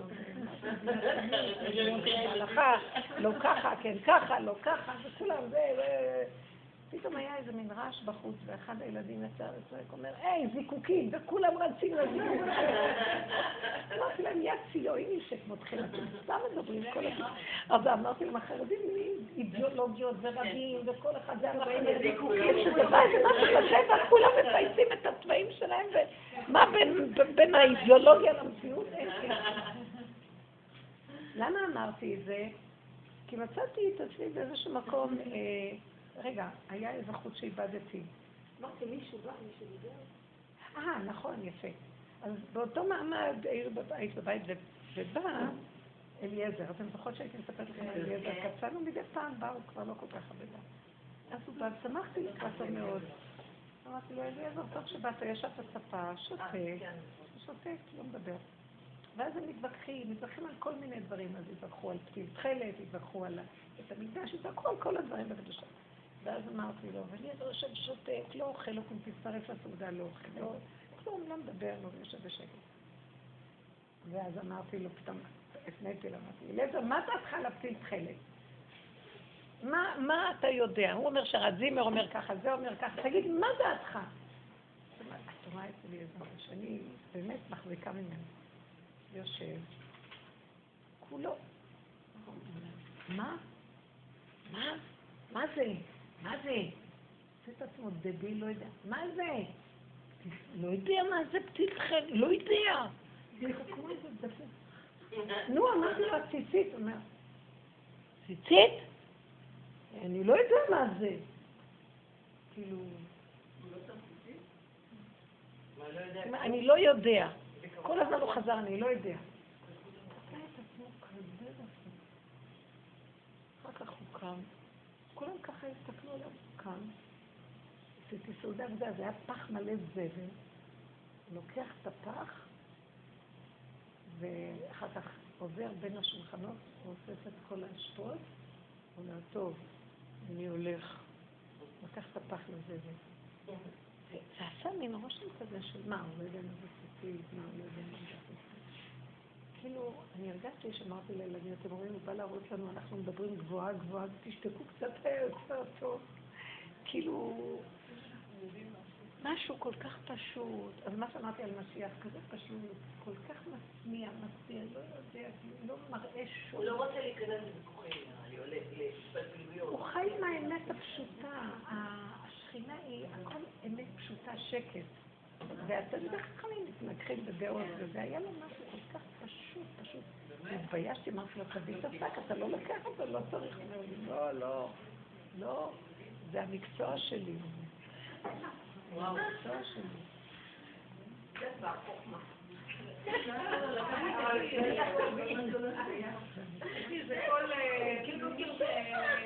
תרדו, תרדו.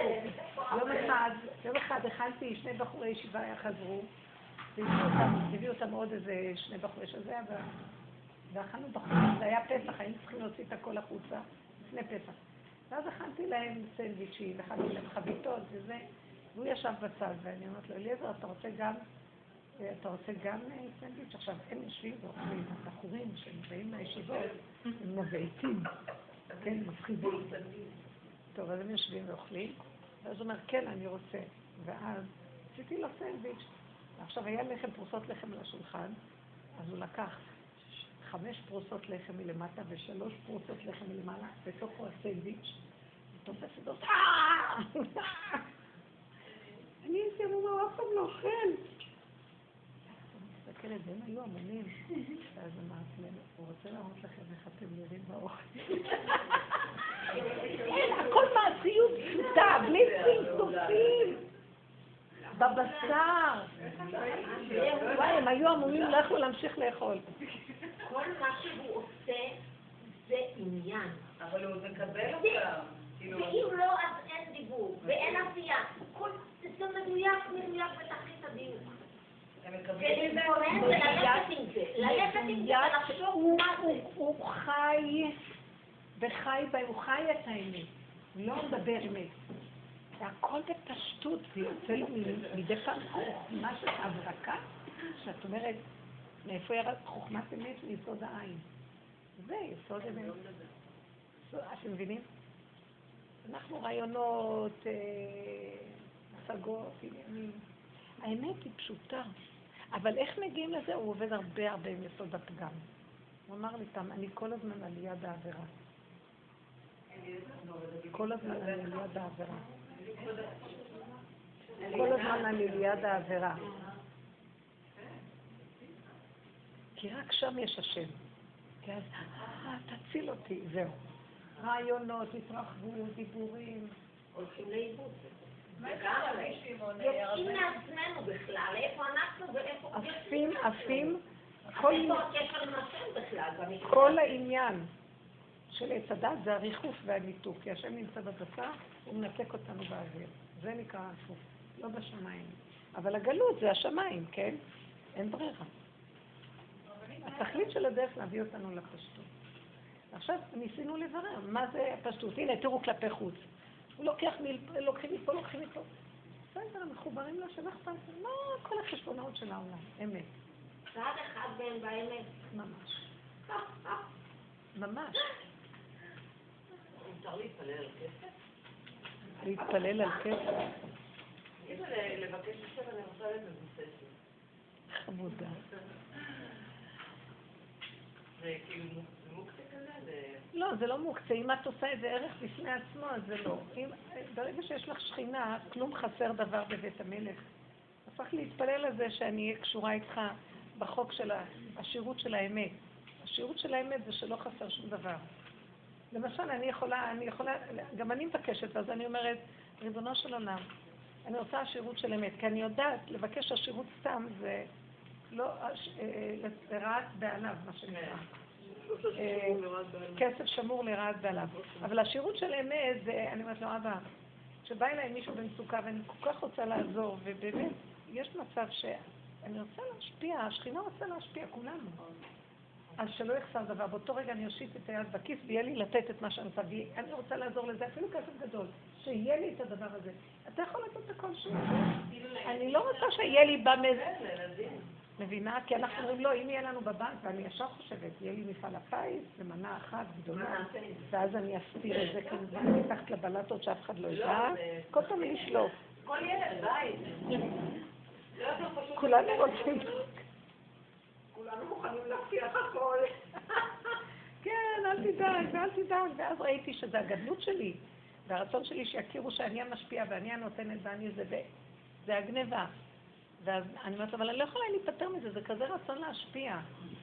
שיהיה אליו ישר, שייתן לו ישר חשבון. אז הוא אומר, הרבה פעמים הוא אומר, אני יכול לסדר את זה לחוד. בדקויות, כל הזמן לתפוס עוד נקודה ועוד נקודה, ולהתוודות רק על האמת שהיא הכי גרועה. את זה הוא רוצה. אבל השם יודע שעשיתי, מה אכפת לך שאנשים ידעו? להפך, לא צריך את לא מבינה שאני גונבת, אני לא רואה שיש השם רק נשים. לא אני מדברת, אבל אני לא רואה שיש. השם, רק אנשים.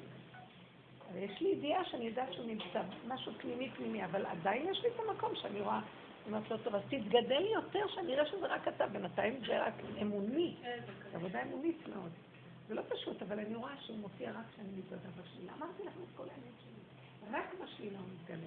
בעבודה הזאת, הוא לא מעוניין בחיובי, החיובי זה האני חיובי. תביני את הדפיקות שלך, אני עושה ישועה בעולם. רק אני מבקש ממנו שידעו שזה אני, בסך הכל נתתי איזה קורבן. אבל אני, גם את זה צריך, אמרתי לו, אתה צריך לשחרר אותי מהאני הזה שכל כך תמיד רוצה הכרה. ואמרתי לו, גם אתה רוצה הכרה בעולם. כל התפילות מלאות בהכרה שלך. ככה זה טבע האדם, תרחם עליי, תשחרר אותי מזה. אם יהיה ישועה בעולם ויהיה טוב לעולם, מה אכפת לי? כיף. יהי רצון שלא יהיה לי את האני שבכלל זוכר, הוא יודע שהוא קיים, זה יותר טוב. כל עוד הוא יודע שהוא קיים, תמיד יהיה גנוב משהו שהוא רוצה הכרה אצלי. לבקש מזה. תעזור לי, כי זה מצער אותי, אני לא רוצה את זה. מה אכפת לי? זה כדי שואה, כדי... העולם מתבשם וטוב לו, ולא יודעים אפילו מי הוא. זה משיח. כל הישועות שיש לנו זה בזכותו, והוא פה. והוא לא מחפש טיפת כבוד לעצמו, ולא, אין לו את הישות שלה. אני מתה להיות גם ככה, זה מאוד... זה, זה, זה רווחה, זה חירות. אני מתחננת לשם שאני מחפש למקום הזה. אין לי כוח לסבל של העקיצת נחש. אין לי כוח לזה, תכירו את הנקודה, אני מדברת, אני מתוודה לפניכם בשביל העבודה. תיקחו את זה לעבודה. אני לא מסוגלת לסבול, כל הסבל שיש לי זה מהאני שלי, זה בכלל לא, לא מהשני. השני רק מעורר את האני הזה, והאני הזה הוא נחש. הוא עוקץ אותי, לא יכולה לסבול את הקיצות שלו, משוגעת. עכשיו, מה אני הולכת לדבר לבני אדם בכלל? בני אדם זה לא קשור, זה הנחש מפה עושה את הכול. למשל הרב קוק מטבריה אומר מה שיוצא, בעצם כשאדם נפגע, הוא בעצם אה, נפגע בגלל שהוא מחפש את כבוד עצמו ולא כבוד השם. וזה נפגע, בזה אנחנו נפגעים. הרבנית, זה אני ירד. רוצה שתגידי לי מה דפוק אצלי. רגע, רגע, מה את אומרת? אנחנו מדברים על בשיעורים בכלל, מדברים על זה ששום דבר לא שלנו. לא הגוף שלנו, לא הנשמה שבאם, כלום, כלום שבכלום, כלום. אבל כשנכנס, ה- כשנותנים לנו את הילד, ואנחנו משתפכים עם ה... נולד הסיפור של הרגשות, אז יש... אז. חייבים לזכור את זה, זה כמו שאת הרבה פעמים אומרת, אז תחשבי שזה הבעל של השכנה, זה. עצות של עץ הדת. רגע, אבל זה לא. כן, אוקיי, לא, לא, יש בזה אמת, כאילו, האמת היא שתדלל לא קצת את ה- הסמיכות הזאת של הרגשות. לא, אני לא מבקשת הרבה יותר מזה, אבל תדלל לי שזה יהיה. נכון, זה עוזר. ואז, אז עם הילדים, נגיד שהילדים זה השכנים מקומה ד', נו, אז לא הייתי עוזרת להם, אבל לא היה שם יותר מדי רגש. הייתה איזו מחשבה שזה... זאת עבודה שאנחנו עושים, להמעיט את הרגש הטבעי, להקטין אותו, להקטין אותו, שזה הישות והאגו והנחש, ואז פחות עקיצות. ועוד נשאר, אני מדברת על דקויות שנשאר משהו, וגם אותם אני לא מוכנה. אז אני אומרת אבא, תעשה אותי כמו אליעזר, לא היה אכפת לו, שהוא אומר, אני לא יודע, אני לא יודע, הוא היה נראה מוזר. לוקח את האשפה, אלה יושבים, מתבשמים, אוכלים, כמו נהנים. ההיא שקיבצה נדבות. רבותיי, אבל זה קורה לאנשים שהם איכשהו לבד. הם לא שחררו את מדברת על מישהו, הם. שחררו, הם שחררו את תודעת עץ הדעת, כי גם גם אין להם מסביבם כוח שמושך אותם לזה. גם לא אין להם בתפקיד את זה. הם באו לכאן כדי. אה, הם לא התחתנו ואין לכן תדעו לכם. אצל רבו של הרבה נשארו רווקים ורווקות. אבל הרבנית, הגענו זה לא לנסות להיות בשר, למה מה זה לא זה? בכובע הזה, על בניית דמות מסוימת, שלא עברה את כל המרגיעים.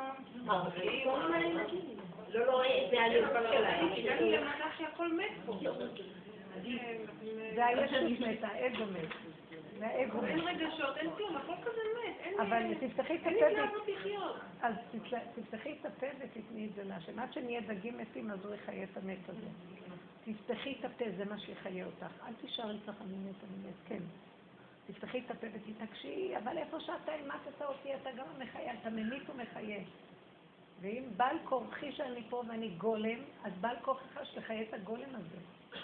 תדברו, תתעקשו, תמשכי לו את הזקן, מה שנקרא. אבל זה מעניין שבשפה הזאת, כל פעם קורה משהו חדש, אני שמה לב שאני אומרת את המילים המוכרות, כאילו, אני דואגת. אה, אבל זה כבר לא. ואני, ואז פתאום אני צוחקת. כאילו, מה. זה האלה? אני לא דואגת, אני לא ככה, אני לא... בדיוק. כי את כבר, כי השלת את הקליפה, לאט לאט הקליפה יורדת. המילה מאבדת מהעוקף של הנחש. מן הטעיה לה, כן. לא, זה לא משפיע כמו פעם.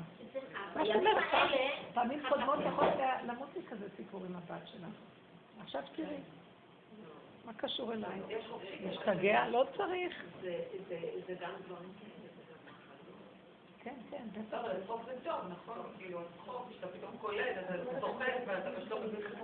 הצחוק הוא לא לעקוץ אף אחד, לא לבקר אף אחד, לא לרדת על עצמי, לא להיות בצער ומצוקה מכלום, ולצחוק, כי כלום לא שלי פה בכלל. מי שואל אותי מה, ומה אני בכלל מכניס את הר- הרגש הוא הגנב הכי אבל הרבנית לפעמים, אני רואה על עצמי למשל שקשה לי את זה. בשלב ביניים אולי, הלוואי שזה ישתנה, אבל למשל היה לי שבוע שעבר משהו, והיה אמר לי שיטוט, ממש שיטוט, כאילו משהו מאוד לא רציני, ונפגעתי מאוד, וידעתי להגיד לעצמי, הגזמת לגמרי, כאילו, זה אפילו לא עובר, ונכנסתי לזה חזק, חזק, חזק, חזק, ואז לא ניסיתי להילחם בזה. כאילו, לא ניסיתי להסביר לעצמי מהר שהכל בסדר, ולא שהכל בסדר, כל מיני הסברים וניתוחים. הייתי שם וזה עבר. וכשזה עבר, זה עבר לגמרי, אחרי איזה יומיים, שלושה, כאילו. ותוך כדי הרגשתי מאוד מטופשת, אנשים אחרים סובלים, ותראה מה זה עסק, וכל מיני דברים, ולא דור שלום בבית. ולא היה לי כוח להילחם בזה, וזה לפרק את הרגש, כי הייתי שם. אבל כאילו, ידעתי שזה מבחינתי מוקדם, ואני לא נלחמת בזה. ובסוף, כשזה עבר, זה ממש התנדב, כאילו. לגמרי. גם דרך... תדעו לכם בטח. לא, ברור. באיזשהו מקום את מתבוננת, ההתבוננות, ב- הרגע שזה הוא סתם, הוא- לא נכון. הרגש הזה הוא, הוא קליפת עץ הדעת, הוא הקליפה של הנחש, זה גרש, מרגע שהתגרשו מגן עדן נהיה להם הרגש הזה. כי יש מה שנקרא רגש באדם, כוח היצירה, הגירוש מגן עדן יצר את הרגש הזה. זה כאילו, במקום האור של, של החיות של הלב נכנס רגש, זה כאילו לב, זה כלב, כמו לב. יואו, זה מדהים מה שאמרת. אני אומרת את זה- הרבה בשיעורים, אני אומרת את זה. כן, כי שמעתי שכלב זה גם ראשי תיבות כולי, אה, אה, כלב. לא, כולי כאילו בתוכך. זאת אומרת, רגשות שהם לא אני כשלעצמי, ואתה כשלעצמה, ויכול להיות לנו דעות שונות. בערבוביה. אנחנו כאילו רבים בצורה טוטאלית, ואז כאילו גם לא יכולים לקבל שהשני... כן, זה אנחנו רואים את זה בשיעורים, למה את הולכת לש... זה פסיכולוגיית הפסיכולוגיות. כי למה, תבינו, מה מה- הכלב נחשב החיה, הבהמה הכי מבוזה. לכלב תשליכון אותו, כן? ש, ש, ש, ש, למה? מה היסוד של הכלב, שהוא כל כך, התורה לא סובלת אותו? שהוא מדי מרצה את בעליו. הוא נאמן לבעלים בצורה שהוא רץ קדימה, מקשקש בזנב, נכון אני מותק, תראה, אני הולך לפעמים, נכון אני זה כל הזמן. וואלה, אין לך מציאות עצמית, מסרת אותה לשני, זה ש... ההוא תקוע בזה וזה תקוע בזה. לא, אדם צריך להיות עם הנקודה של עצמו, שיהיה לו נכבדות. כבוד השם מלא את ההיכל. אז הוא מוסר את הכבוד הזה שנתנו לו לבחירה ולזה לזה בשביל השני, כאילו, אבל למה כדי, נכון אני מודה, כדי לקבל איזה אהבה, כאילו יש לו כאילו לב. וזו התכונה הכי מבוזה בתורה. מבזים את התכונה הזאת. כי כל אדם צריך להיות עם עמוד שדרה של עצמו, קוראים לו ככה, ויש לו שם אחר, פרצוף אחר, ומציאות אחרת, ולא לוותר למציאות שלנו לשני, אבל להתמזג בלי לדעת. זה, חס... זה נהנה וזה לא חסר. לא על חשבון, אבל לא שאני אתמסר וגמרנו. אז מה זה הלב טוב שאומרים בפרקי אבות? לב טוב זה הנקודה הזאת. שמתוך הטוב הפנימי של עצמו, שהוא הקים את השכינה והוא טוב, אז העולם מתבשר ממנו, זה נקרא לב טוב. לב טוב זה לא אחד שנותן לשני, וכל הזמן... בצד אה, הכרה, הוא כל הזמן מחפש הכרה, נכון שאני מותק, נכון שהוא תלוי בשני כל הזמן. וזה, אין הדעת סובלתו בכלל. זה כלב, זו תכונה של כלב. וזה רגש לא נכון. והרגש האמיתי זה חיות חושית, פנימית, הערה של שמחת הלב שאינה תלויה בכלום. מה שאני אגיד לי, לא אגיד לי כלום, טוב לי, היה להם בגן עדן, והם התגרשו מהנקודה הזאת, ואז נהיה להם אחד אחוז בשני, תעשה לי טוב, אני אעשה לך טוב, ואני לא אענה לי, אז אחד בשני. גשר, לא למה בכלב אנחנו אוהבים את זה ואחד בשני אנחנו לא מסוגלים... אה, למה נגיד אצל כלב, כלב שהוא כחיה עצמה, אנחנו אוהבים את זה שהוא ככה, ואנחנו... כי אין לו אפשרות אחרת, ואילו לנו יש בחירה ואנחנו בוחרים להיות כלב. הכלב זה מה שהוא, אז יש לו תכונה כזאת שממנו נלמד. אז מה הטענה עליו? אבל עלינו שיש לנו אפשרות אחרת, אנחנו מתנהגים ככה, אין לדעת סובלתו. הרגש זה למשון, הטרוף הנכון שלו זה לגשר, לגשר ולחבר בינינו ובין המציאות האמיתית. זה רגש, הרגש האמיתי הוא מגשר. זה נקודת האמת שהיא נותנת חיות. נכון, האמת זה השכינה, גילוי שכינה. ומשם יש, בבית אלוקים נהלך ברגש. שם יש רגש אמיתי, כי את בבית אלוקים. את חיה בתוכך עם נקודה נכונה, והנקודה הזאת מחברת את הסובב. הרבה פעמים אדם חושב, הייתה לי תלמידה, שהיא אה, באה אליי בוכייה, הייתי, היה לי בית ספר, ונכנסה לחדר, והיא אומרת לי, מנהלת, תראי, תראי הרבנית, מה היא אומרת?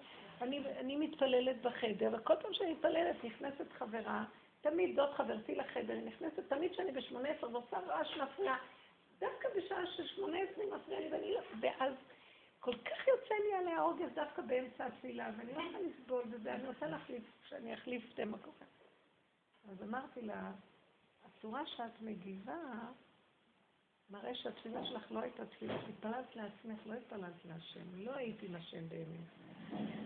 אז לכן השם שלח לך להפריע לך, להראות לך שזה תפילת שווא. למה אה, הצורה החיצונית שהגעת, את שונאת אותה, כועס רבה איתה. אמרתי, תגידי, איך יכול להיות? אמרתי לי, ואני בכזאת דבקות והיא מפריעה לי.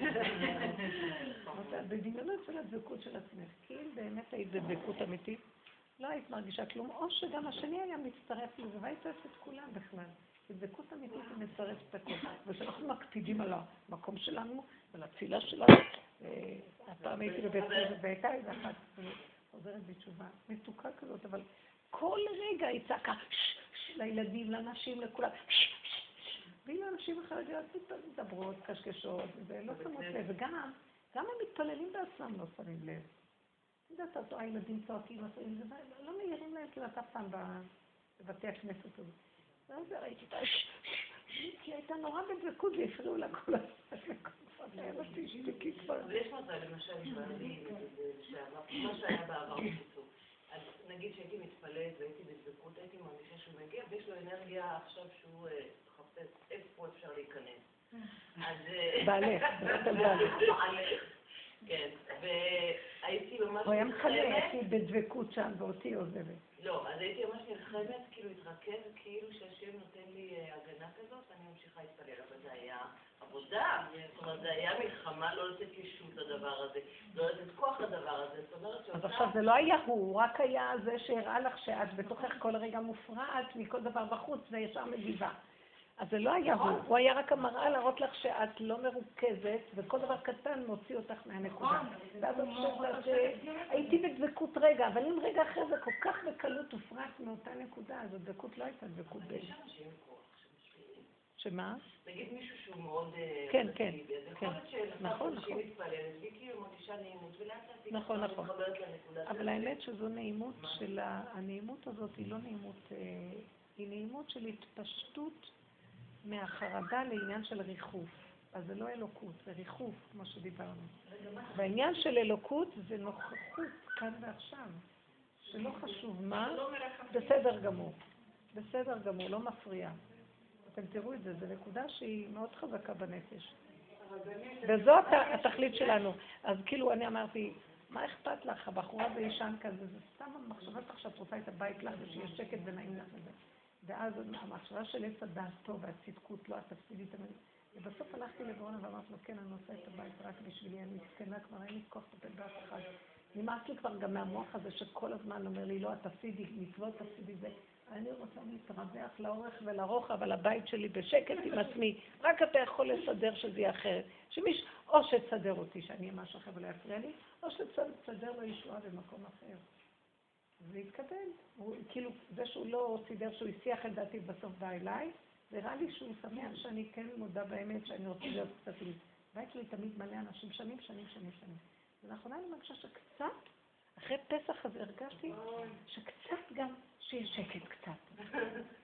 אני מפחדת מזה מאוד, כי אחרת אני לא אסבול אף אחד בחיים. כנראה שאני כל כך לא סובלת אף אחד, זה רק כל הזמן אני עובדת על עצמי של כאילו, שאני מפחדת לחזור לאותה תכונה. ככה נראה לי. תודו באמת, תודו באמת, ואל תתביישו, כי רק משם תהיה ישועה.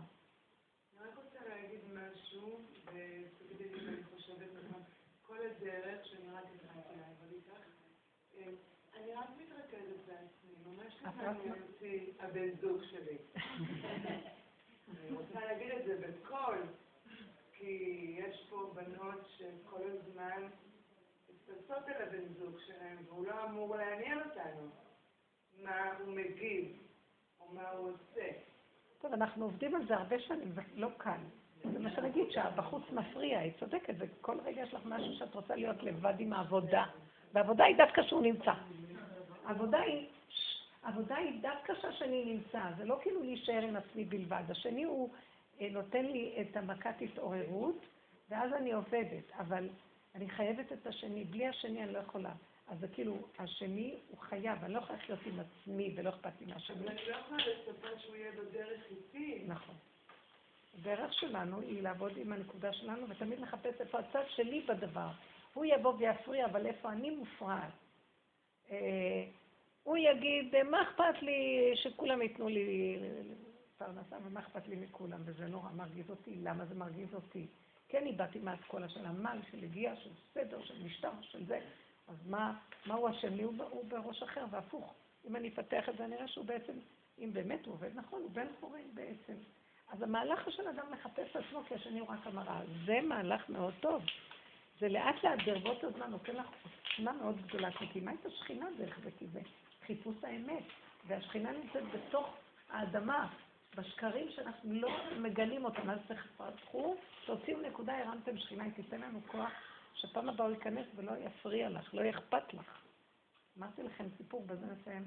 הייתה אישה אצל רב אושר, שסיפרתי לכם את זה, שהיא מאוד מאוד הייתה, מאוד מאוד, אימא שלה כבר הייתה קשורה עם רב אושר, וגם היא לפני הרבה שנים. והיא סיפרה לי שהיה לה גן בבית, והיה לה בעל לא בסדר. לא בסדר, משהו רגשי לא בסדר. חסידית כזה וזה. אז היא אה, הייתה הולכת לרב אושר ומספרת לו, רב אושר עושה לי דווקות כל הזמן. אני רוצה כבר ללכת לישון אחרי יום עבודה מאוד קשה, גן בבית וזה. הוא מדליק את המוזיקה בקולי קולות. רעש, אני לא יכולה לישון. הנה, בבקשה, אל תתייחסי אליו. אה? הנה, דוגמה. אז רגע, אז היא אומרת לו, עכשיו אני דיברתי איתו, ביקשתי כלום, דווקא אני יותר גרוע, אני לא יכולה יותר, הוא לא מקשיב בכלל, כאילו אני, אני לא יכולה ככה, אני לא יכולה, אני לא יכולה לעשות.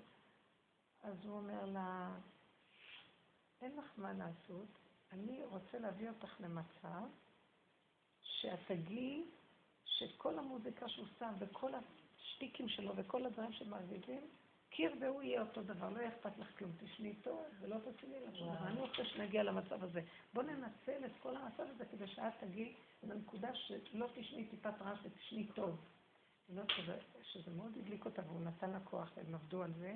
היא עבדה על המקום לסגור, לסגור את הנפש, לא לסגור את האוזניים עם אטמים, זה לסגור את הנפש ולהתהפך ולצעוק להשם ועוד פעם ועוד פעם, עד שהיא אומרת שהגיעה למקום שפשוט קר והוא היה אותו, לא הרגישה את המוזיקה, לא כלום, נרדמה טוב טוב כמו ילד קטן, לקח זמן ועבודה. היא הבינה שהיא צריכה לעבוד עם עצמה, במוח שלה, ששם השלט שלה נמצא. כאן סוגרים, ולא מבחוץ עושים פעולות. היא אומרת שיום אחד הוא היה באמת לא בסדר. יום אחד היא ישבה במטבח, והיה צינור גומי של פעם, תלוי על ה... שם, ואז הוא נכנס, דלת הזזה הייתה מטבח, ולוקח את המצב, מציץ את הצינור גומי, והיא יושבת, נניח אני בכיסא והצינור מעליה. אז היא אמרה, וואי, זה כבר מסוכן, כאילו ככה היא אמרה לעצמה, ואז פתאום היה לה כוח חזק שאומר, אל תזוזי מהמקום, ותמסרי את הכל להשם, ותגידי שיהיה מה שיהיה, אני לא זזה, הכל שלך. אם אתה לא מתגלה פה עכשיו, אז אין מציאות, אין עולם בכלל, אין חיים. רק אתה, תראה לי שאתה קיים. היא יושבת ככה והצינור מתלקח. אחרי איזה דקה, פחות, לא יודעת מה, היא יושבת ולא זזה. הוא סגר את הדלת, הלך. עכשיו, אחרי רגע הוא חוזר, פותח את הדלת ומכבה את האש. לוקח את הצינור, שם אותו בכיור. כאילו היא אמרה, אני... היא הגיעה לכאלה מדרגות שבכלל אין שני אי, אני יודעת, יש לה עבודה, זה המוח שלה נעול. כי את אמרת לי, יכולה לומר לה, תעשי, כזה. יש אנשים שחיים ככה בלי מודעות בכלל, סוגרים, זהו, אני מדבר יותר. אדם, תקשיב, זה בטבע שלהם, יש כזה דבר. הם בורחים לאיזה נקודה, אבל פה זו נקודה פנימית של עמל פנימי של יגיעה ולעלות להשם בדיבור. אם אתה לא תשמור ישר שקת שומר. אין להגיב לשני, תנצלו את זה לעבודה. זה דקות. אתה אפילו יותר מחייך, כאילו, לא נעים לך, אתה לא מגיב, אבל באמת בנפש אתה לא שם. זה דבר של עבודה. אנחנו בתרבות שלנו. אבל זה גם חלק מהחיים איזשהו... אינטראקציה. כן, אבל בלי לא, להתאכזב שם. בדיוק. אנחנו כל כך בתרבות מקולקלת רגשית, שאנחנו צריכים לעשות לפעמים את המהלך ההפוך. אבל בסוף זה מתאזן. את גם מדברת, ואת גם אומרת, גם בדיוק, לא אכפת לך מכלום. זאת אומרת, אבל גם כשבאה מצוקה או שבא מצב, את כבר לא תיפלי בזה בסערה, כי יש כאן איזו נקודה שבורחת למהלך הנכון. אני סוגרת אליך, בך בטחו אבותינו, בטחו ולא בושו, מה יש לי כאן מהעולם בכלל? העולם יתלוש אותנו לגזרים, יפרק אותנו, יבזה אותנו, יחתוך אותנו לחתיכות, יזרוק אותנו לכלבים, ולאף אחד לא אכפת. זה הנחש.